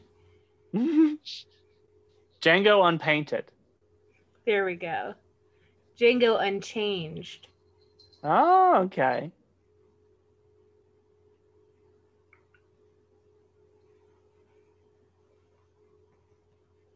Uh, yeah. So I, I'm looking at the wiki here, and there's a lot where he just like appears. You see him in the background, kind of stuff. That um, there's one episode I think he he gets like a line in in season four, but yeah, it's it's like one of the last episodes in season four. So yeah, this is this is kind of it for hearing the the great voice of uh his name is they don't make this easy for me to find. Vincent Martella. No. Alec Holden. Uh, Oh, it's not even the same voice actor whenever it, it in season 4. It's a different voice actor. Yeah. They fired him. His contract was not renewed, much like Jets in Avatar. Yeah. But uh the, yeah, the guy who plays Django, Alec Holden, is uh like three weeks younger than me. Well, happy belated birthday to him. Yeah. June 8th is his June birthday. We got any more feedback? Or are we going to rankings? Uh, that's about it for feedbacks. We can get into the rankings if you're all ready for Yeah, that. I, I saw there was Mm. there was another part of of Deanne's email that made me laugh that asked if if the art enough to get Navi to put her book down. Drag her, Uh, Dan. no. and and I I well the the perfect uh the perfect uh uh, uh yeah, marriage of the two would be to get like a coloring book. It's, Yeah. it's book and it's art. Yeah, but I have to like move my wrists. Navi likes to Is be that- in one too much? position. She likes Yeah, to it's a bit too much. Yes. I'm also not artistic, so that's the thing. Yeah. Well, that's a, a coloring book. You don't have to be. They've they've got the I can't color in the lines. Do you think I was good at that at school? well. That's that's that's art. Art's all about coloring outside the lines. Whenever Navi, you're good I at everything. you are so incorrect, but I appreciate that. That's what I'm here for, just to like gas all of you up. Like I that's why I come on the podcast, just to be nice. in that case, we're gonna we're gonna have you back every week. It worked. I need I need someone to be nice to me all the time. Are we not nice? No, it, it- I also come to start drama. that too. But they they said they were gonna gas gas us up. I need someone to gas me up all the time. That's what I need. I need the I need the Oh, yeah. the, the confidence boost. Yeah, I can't do that. That's a lot of work. I don't have energy for that. You got to move your wrist. Yeah, exactly. All right. Uh, so why don't we get into the rankings? So let's start off with the innators. We have the concoction brewinator. And are we counting the blendinator, even though we don't really Ooh. see it in Uh, action? You know, I I I didn't have it written down, but now that you mention Mm-hmm. it, I I kind of want to rank it, even though it's literally just a blender. Same. And were all the other innators he mentioned when showing them to the professor already on the list? Yep, all all of those are. Yeah, I believe seen they before. are. Okay. I'm a very visual person. If I don't see something in front of me, I don't know if it's there. Is there an innator in the first half that we're counting? Uh, that is. Oh, I was gonna count the the concoction brewinator. Okay. Um, Yeah. Because technically, a Doctor Doofenshmirtz made it, not not the same one we've been talking about, but a different Doctor Doctor Jekyll Doofenshmirtz made it. So I, I figured I'd put it in there. Uh, let's see. I haven't figured out the blendinator yet, so I, I I'll start at least where I put the concoction brewinator. Um, I thought it was really fun. I liked that it had a switch that turned him into a fairy princess. Uh, Me that's too. that's honestly where I got most of the points for for me was because of the the fairy princess mode. Um, I think I have it just just below a lot of the things that I think are super petty, um, but above the tier of things it's like just uh, destroying something or getting rid of something. So this this sits at number fifteen for me, right below the atomic leaf blower inator. All right. And what about you, Felipe? I have the concoction brewinator at 24 under the blendinator, which I just put there, and which is under the make up your mindinator and above the woodinator because I feel like the blendinator is funny for the old lols, so it's above the concoction brewinator. But I think both of these are just like average. They're not super memorable in the long term. Like I think Mhm. they have iconic names, and that's why they are bumped above stuff. They're in the same tier as the atomic leaf blowinator Blowinator and Make Up Your Mindinator, the Gluminator 3000inator. So like that kind of range, but it's not super memorable as like what it does besides being a blender. Mhm. All right. Uh, Jay, did you have thoughts on either of these innators? So again, I really like the duality of what is on one side is this monster and what's on the other side is a fairy princess when um also if you go back to the origin of origin of like fairies they're also chaotic evil um in some ways. So i don't know i feel like but because that potential wasn't picked up on i'm kind of like mm, i don't know. Takes away from it for me. They're less fun that way. Nice fairies aren't fun um i do like the blendinator because i think it's just really funny Mhm. Mm-hmm. like i just i laughed out loud i thought it was really really funny especially the fact that it blended whole apples and i think that's a strength that many blenders don't have Mm-hmm. so because it's a stronger blender than most it gets extra points in my book Yeah, so I I liked both of these innators. I have the concoction brewinator at number 10 for the same reasons you did. I contemplated putting the blendinator at number one, It's. I thought you see- might. I thought you might. but I'm like, no, I shouldn't do it on such a nice day like today. I can't make the people angry. And by the people, I mean Felipe. So I put it at number 11. So uh, they're back to back. I, I put the blendinator at 17, I think is where I landed with it. Uh, a couple Mhm. spots below the concoction brewinator. Th- this one could easily, I may be convinced to put it way higher later uh, because I think it's really funny that he's just calling his blender a blendinator. Um, but it, it's it's funny. I like it. Yes. So why don't we move on to the uh I know what we're gonna do today. So for the first episode. Yeah. Yes. That's my question.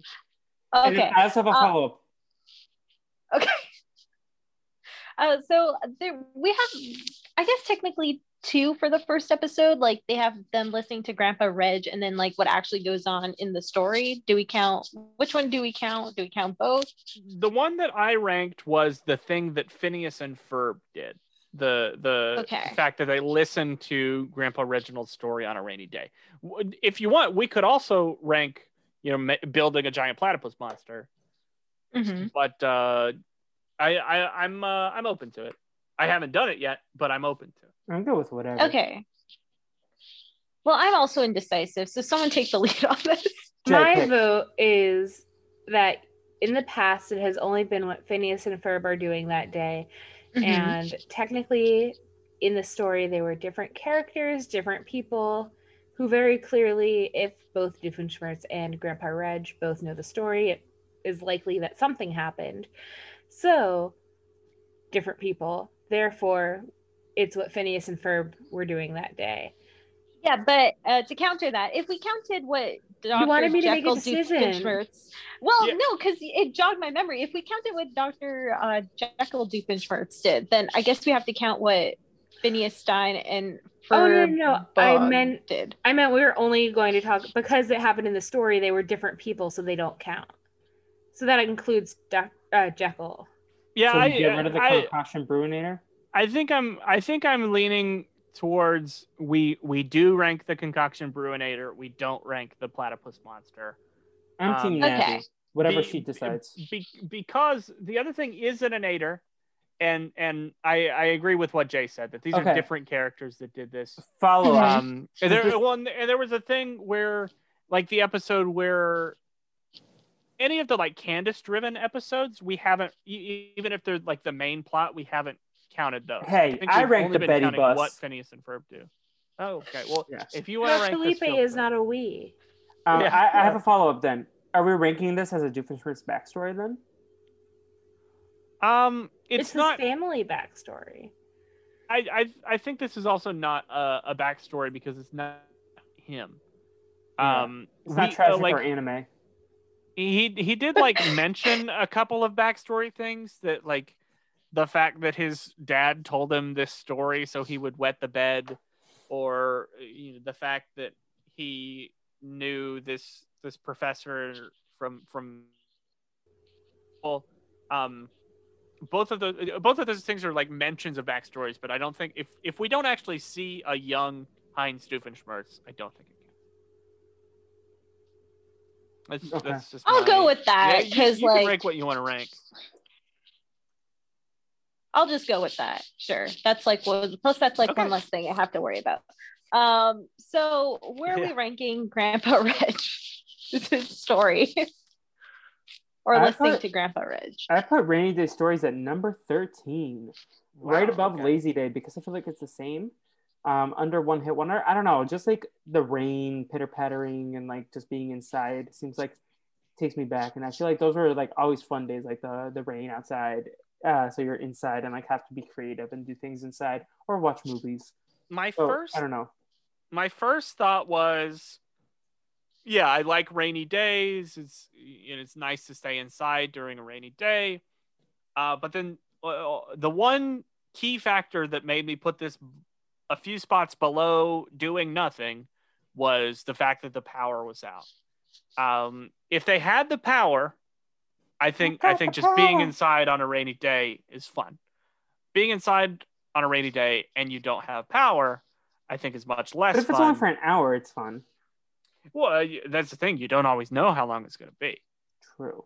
Uh, I I grew up in an area that was that had many uh, tornadoes and thunderstorms, and True. Yeah. No. So I was gonna say like having power. when I lived in. LA, it drizzled once for like 15 minutes. So I was like, I kind of missed that. So then being back here was like kind of cool every time there was rain. But I Mm. never grew up where you grew up. So all all this to say, I put this at number thirty-three.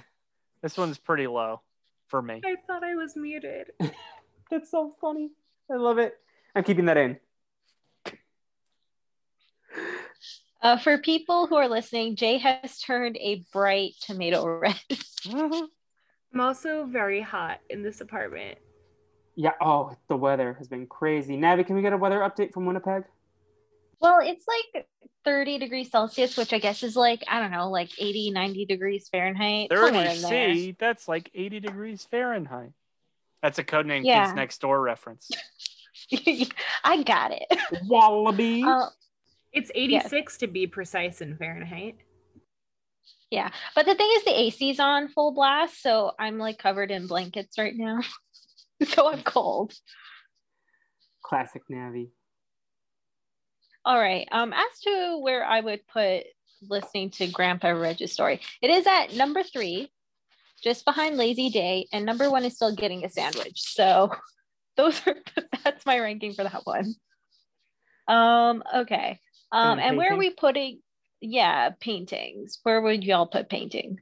I put it in the same tier, but a little lower. I put it at 16 between Betty Bus and Love Handle Reunion Concert. The Love Handle Reunion Concert seems like too much work. Whereas painting, you can just like, ah, did he just rage quit the podcast? Will was so mad that he just quit. He was like, you know what? F this. You have Nathan to replace me. I Call don't know what to Nathan up. Get him on the pod. Um, I I'm shook. But anyways, I'm not just gonna keep going with my point. Uh, I'm gonna I like it seems fun to do, and like making a mess is like fun. But then like you don't have to clean it up, so that's nice. But I don't. I think the other ones are a little more relaxing, and this might be where I kind of side with Navi, where if you're not doing anything, that's better than exerting energy. Yeah. Navi, I what about agree with you? you, Felipe. My name is Will. Will, where would you put this? Okay, I'll just uh, do my ranking. I put it at number 24 between Thumb War and Finding Teen Perry the Teenage Girl. I'm just not a narcissistic person, so I don't care about this. So that's you know why. what happened to Will? His power went out, and he had to entertain himself with ghost stories. Oh. Jay, where would you rank this? I Mhm. rank this the exact same place that Felipe ranked it. For the exact same reasons. Because I don't have a list in front of me and I haven't watched them all recently. I've watched them over like the past couple months, but because I watch my list every week, but I never submit feedback because I also because I just never stressed about missing out on the icky dick feedback, so you, you have to prioritize. It's okay, we understand. I just figure eventually you'll invite me on and I'll be able to share all my takes then. Yeah. Um, the Boogie Woogie Bugle Boys. By the Andrew Sisters is the last thing that Will Woody, sent in Bugle here. Boy, da-na-na-na. Yeah. Um.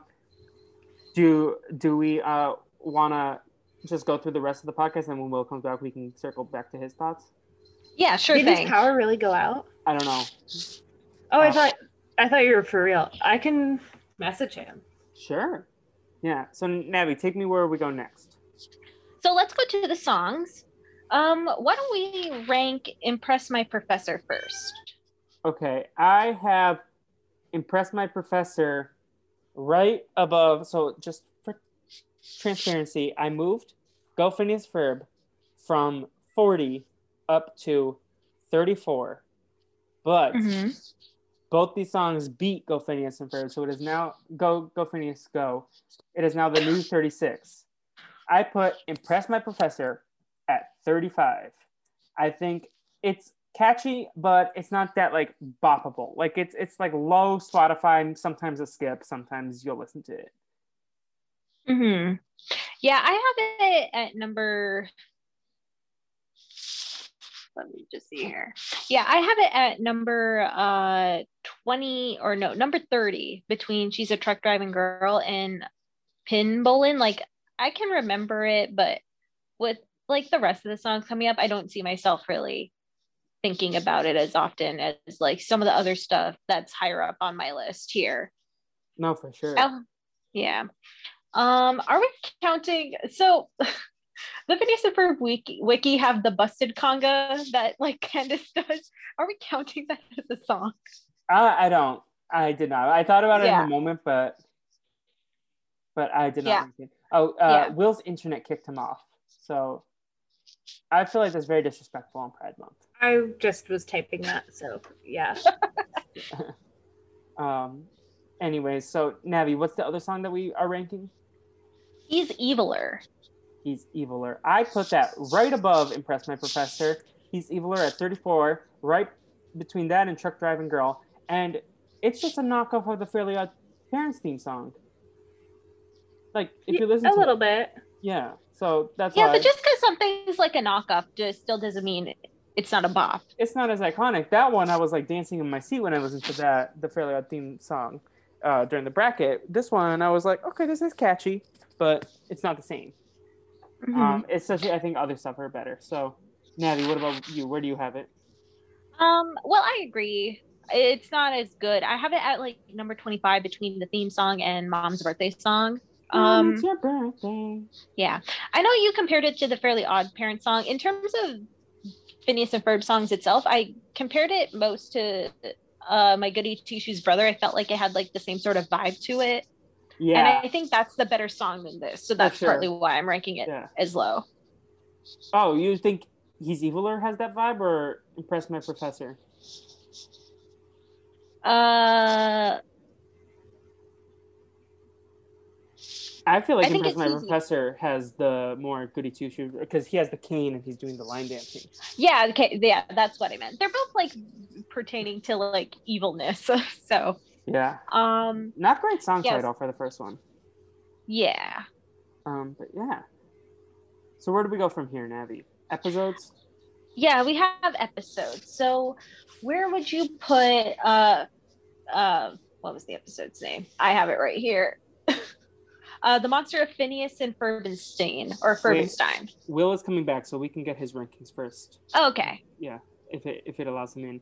In the meantime, let me just tell everyone what's coming up next week. We'll have the great AJ Norris to talk about um out of uh out of town or out of town redux or something. Uh, It's it's unfair science fair and unfair science fair redux. okay, Welcome yes. back, me. Hello. Yes, we're just talking about what we have next week with the great AJ Yeah. Norris. He's doing the RHAP Blood versus Water recap as a warm up act to hopefully not another five hour podcast because we usually record them on the weekdays and now I, I have a job. But if it goes So five you hours, could have it'll be AJ and I on the same podcast because it would be too powerful. It would. Yes, we can't. We can't It would have shut off agents Will's internet forever. here. Yeah. It would be like wh- wh- place place your bets now. How many hot dogs will AJ forget to warm during the before the Three. podcast? I would say four. Four. Okay. Um, next week, uh, so unfair science fair for for the fans of the songs.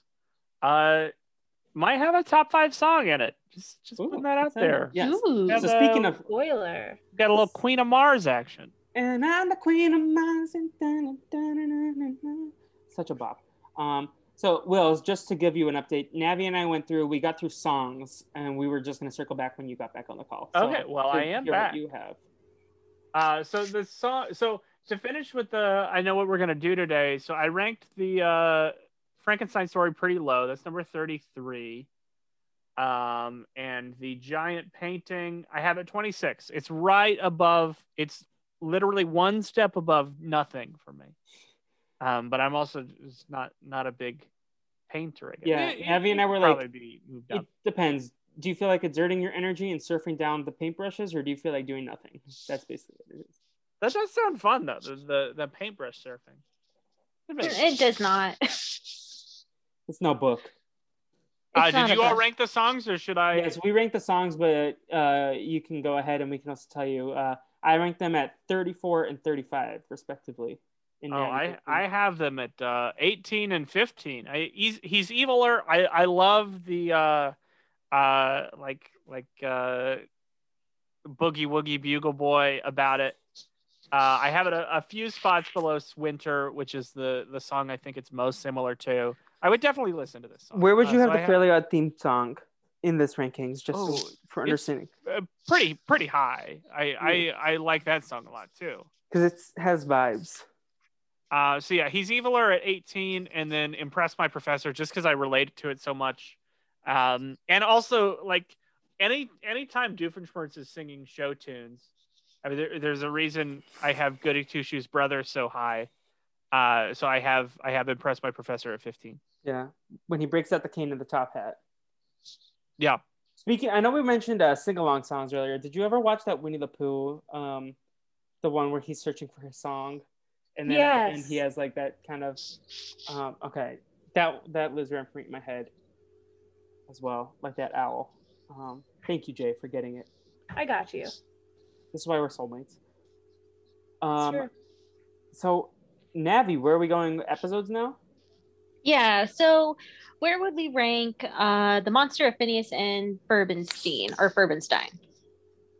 Hmm. I need a second to think about this. Uh, so I I can go first then. I this I love this episode. This is a a memento tier episode. Uh, I I give it a full four out of four corn dogs. Uh, I have this at number three. Uh, it's it's my number three favorite episode, right behind Flop Starz, right ahead of Phineas and Ferb get busted. Uh, I I love all the little like literary allusions, that, and especially now not knowing the fr- story of Frankenstein super well, learning about all of the the little allusions I missed. Uh, um, uh, really love this episode. So I'll it was tran- it was bussin' bussin'. I'll be transparent. I had to pause a lot during the episode and rewind a lot because people were distracting me and doing things around the house. So I didn't absorb it properly like I did the second episode, and even that one I was looking at my paper writing notes for the most part. Mhm. So um, if I was giving a full attention, I will rewatch this before we do our wrap up show, this episode specifically. But at the moment, I have it at number 24 between the Magnificent Few and It's a Mud, Mud, Mud, Mud World. But I promise to rewatch this episode and reevaluate because I know it's like the situation that I was watching in. Sure. Navi. Yeah, so I really enjoyed both of these episodes as well. Uh, I have uh, The Monster of Phineas and Ferbenstein at number 14 and Oil on Candace at number 15. I think 15 and up are all like fantastic episodes that I would be down to rewatch whenever. And so I think that's sort of like my threshold at this point at what makes a good memento episode Mhm. versus like what doesn't make a good memento episode. So uh yeah, those are my rankings on the episode. Jay, what's up? Are you still alive? I am. I was just Vinny is crying, so I had to be on mute and all that.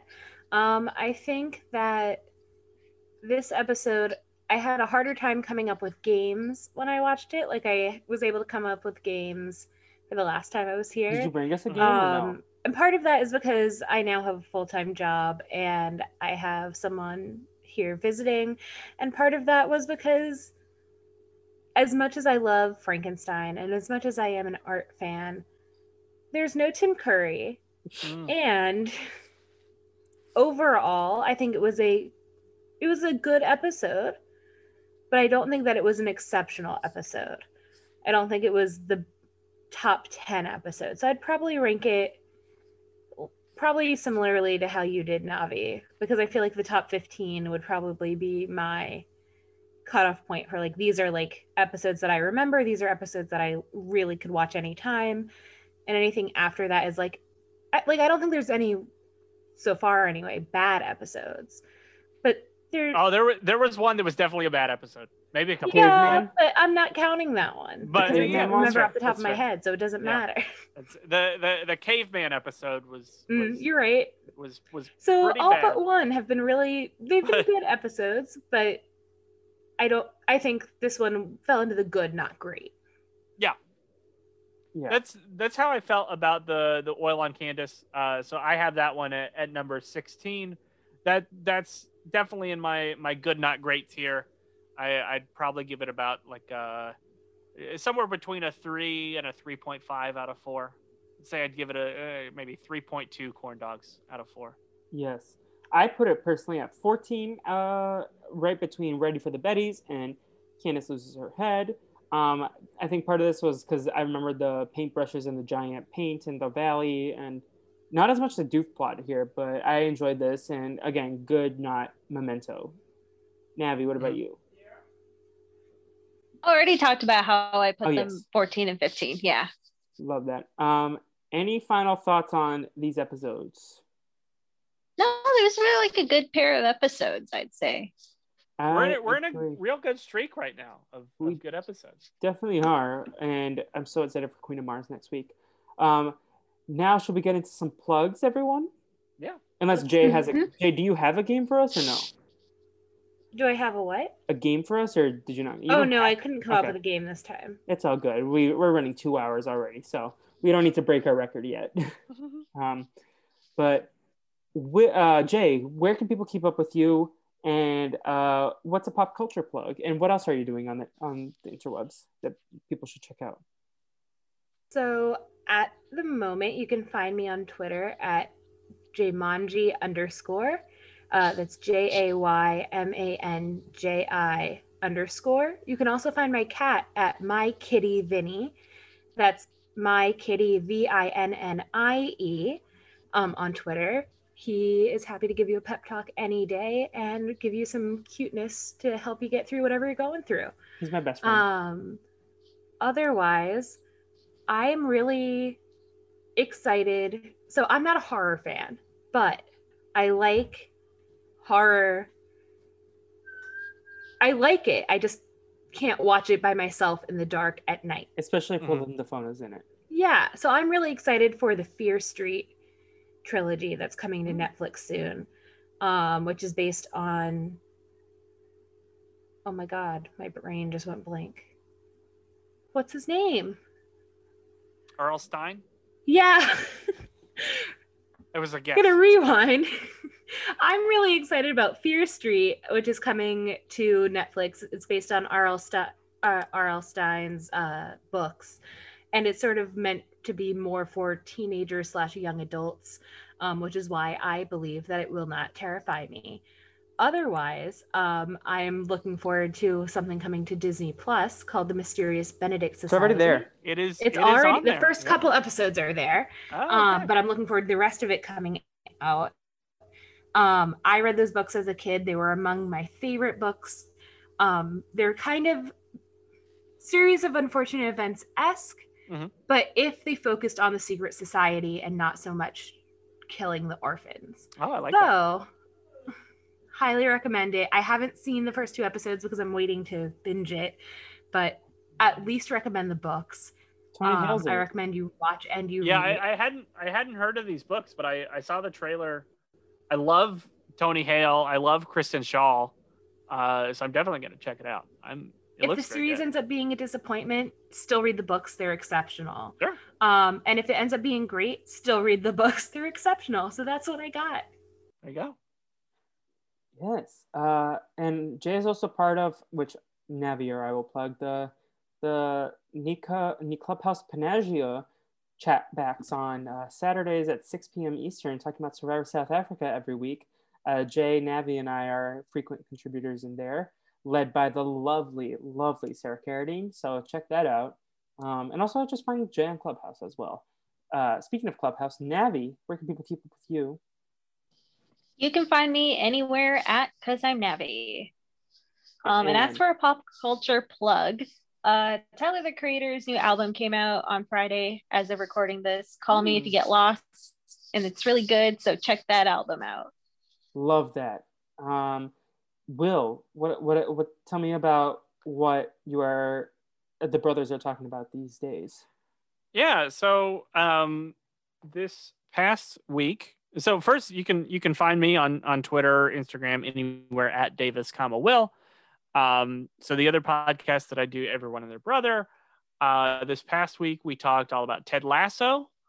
Uh, so I had not seen Ted Lasso. I went and visited TJ, and we watched all of Ted Lasso in a day.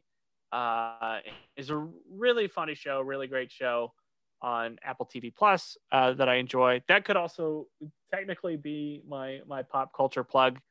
Uh, I also watched uh, two episodes of um, Too Hot to Handle, Too Hot to Handle Two, Two H Two H Two.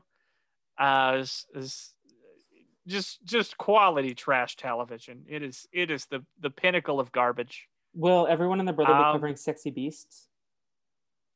Uh so in fact, so w- we played this game a long time ago. Uh, so w- one of the games we we play very often uh, is called Everyone in their or Everyone Up, where you know, we have you know, some category and we try and like one up each other and say something that's better or funnier in the category. Uh, and this this category we had was uh, worst idea, possible idea for a, a, a reality game show. Um, and someone's idea was The Bachelor, but with furries. Was it yours? Yeah, that was TJ's which- idea, right? Yeah, yeah. So TJ said The Bachelor with furries. Uh, to which I I named his game for him. It was called The Bachelor Fur. um, and that's pretty much what Sexy Beast is.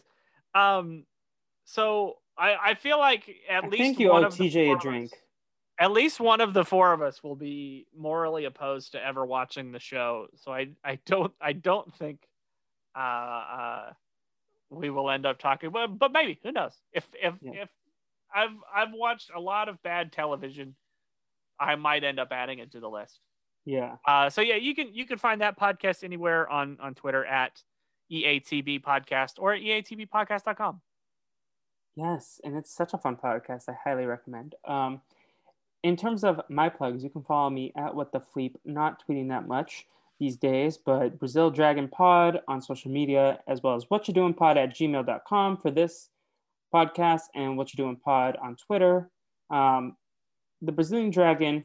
We had a great episode of the High School Musical and Musical the series recap, Pod Talk Jam and Break with Rebecca Shilsky filling in for Caitlin Glacken both last week and this upcoming week. We talked about the horrible dance remix of the mob song. Awful. We talked about that Derek Hough dance number. Um, and some more stuff. Uh, we continue to speculate at what point did Joshua Bassett and Olivia Rodrigo have their drama, and are they intentionally siding with Olivia Rodrigo because Ricky is the worst.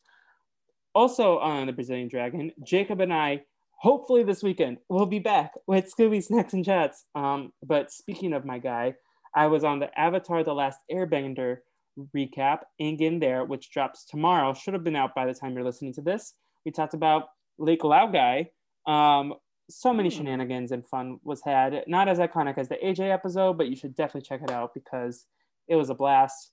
Um, additionally, on the Post Show Recaps Network, I did a patron only podcast for Luca with Grace and Ariel, and that was so much fun.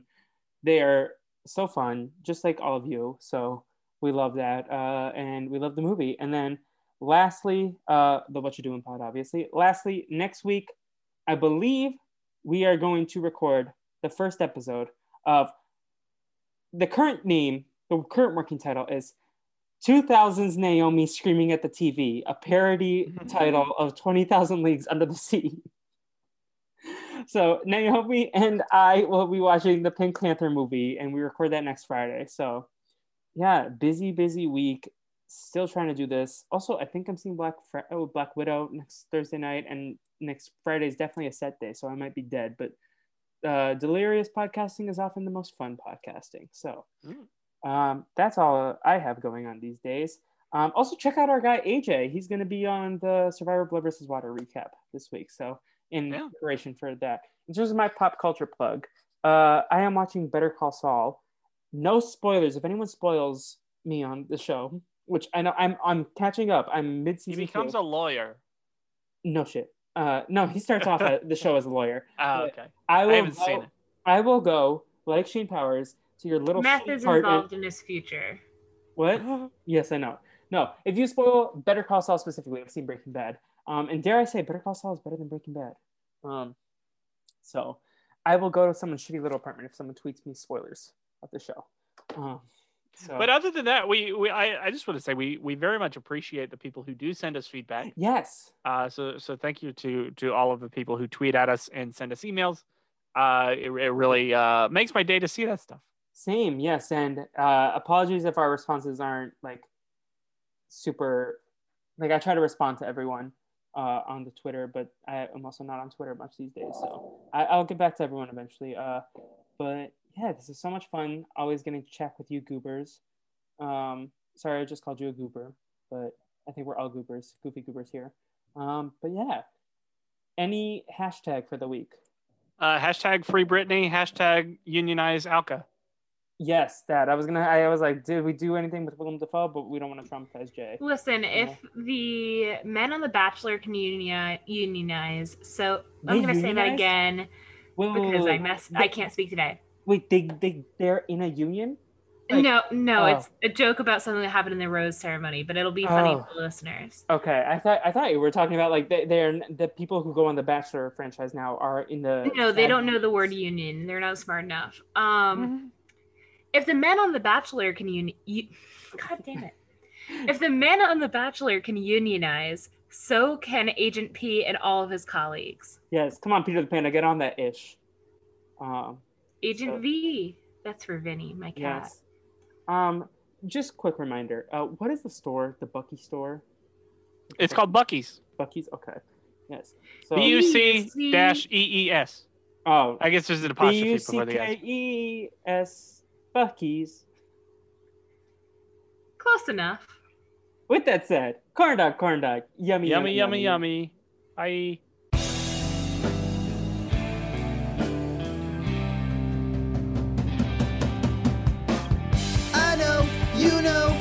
you're doing today. I know, you know what you're doing.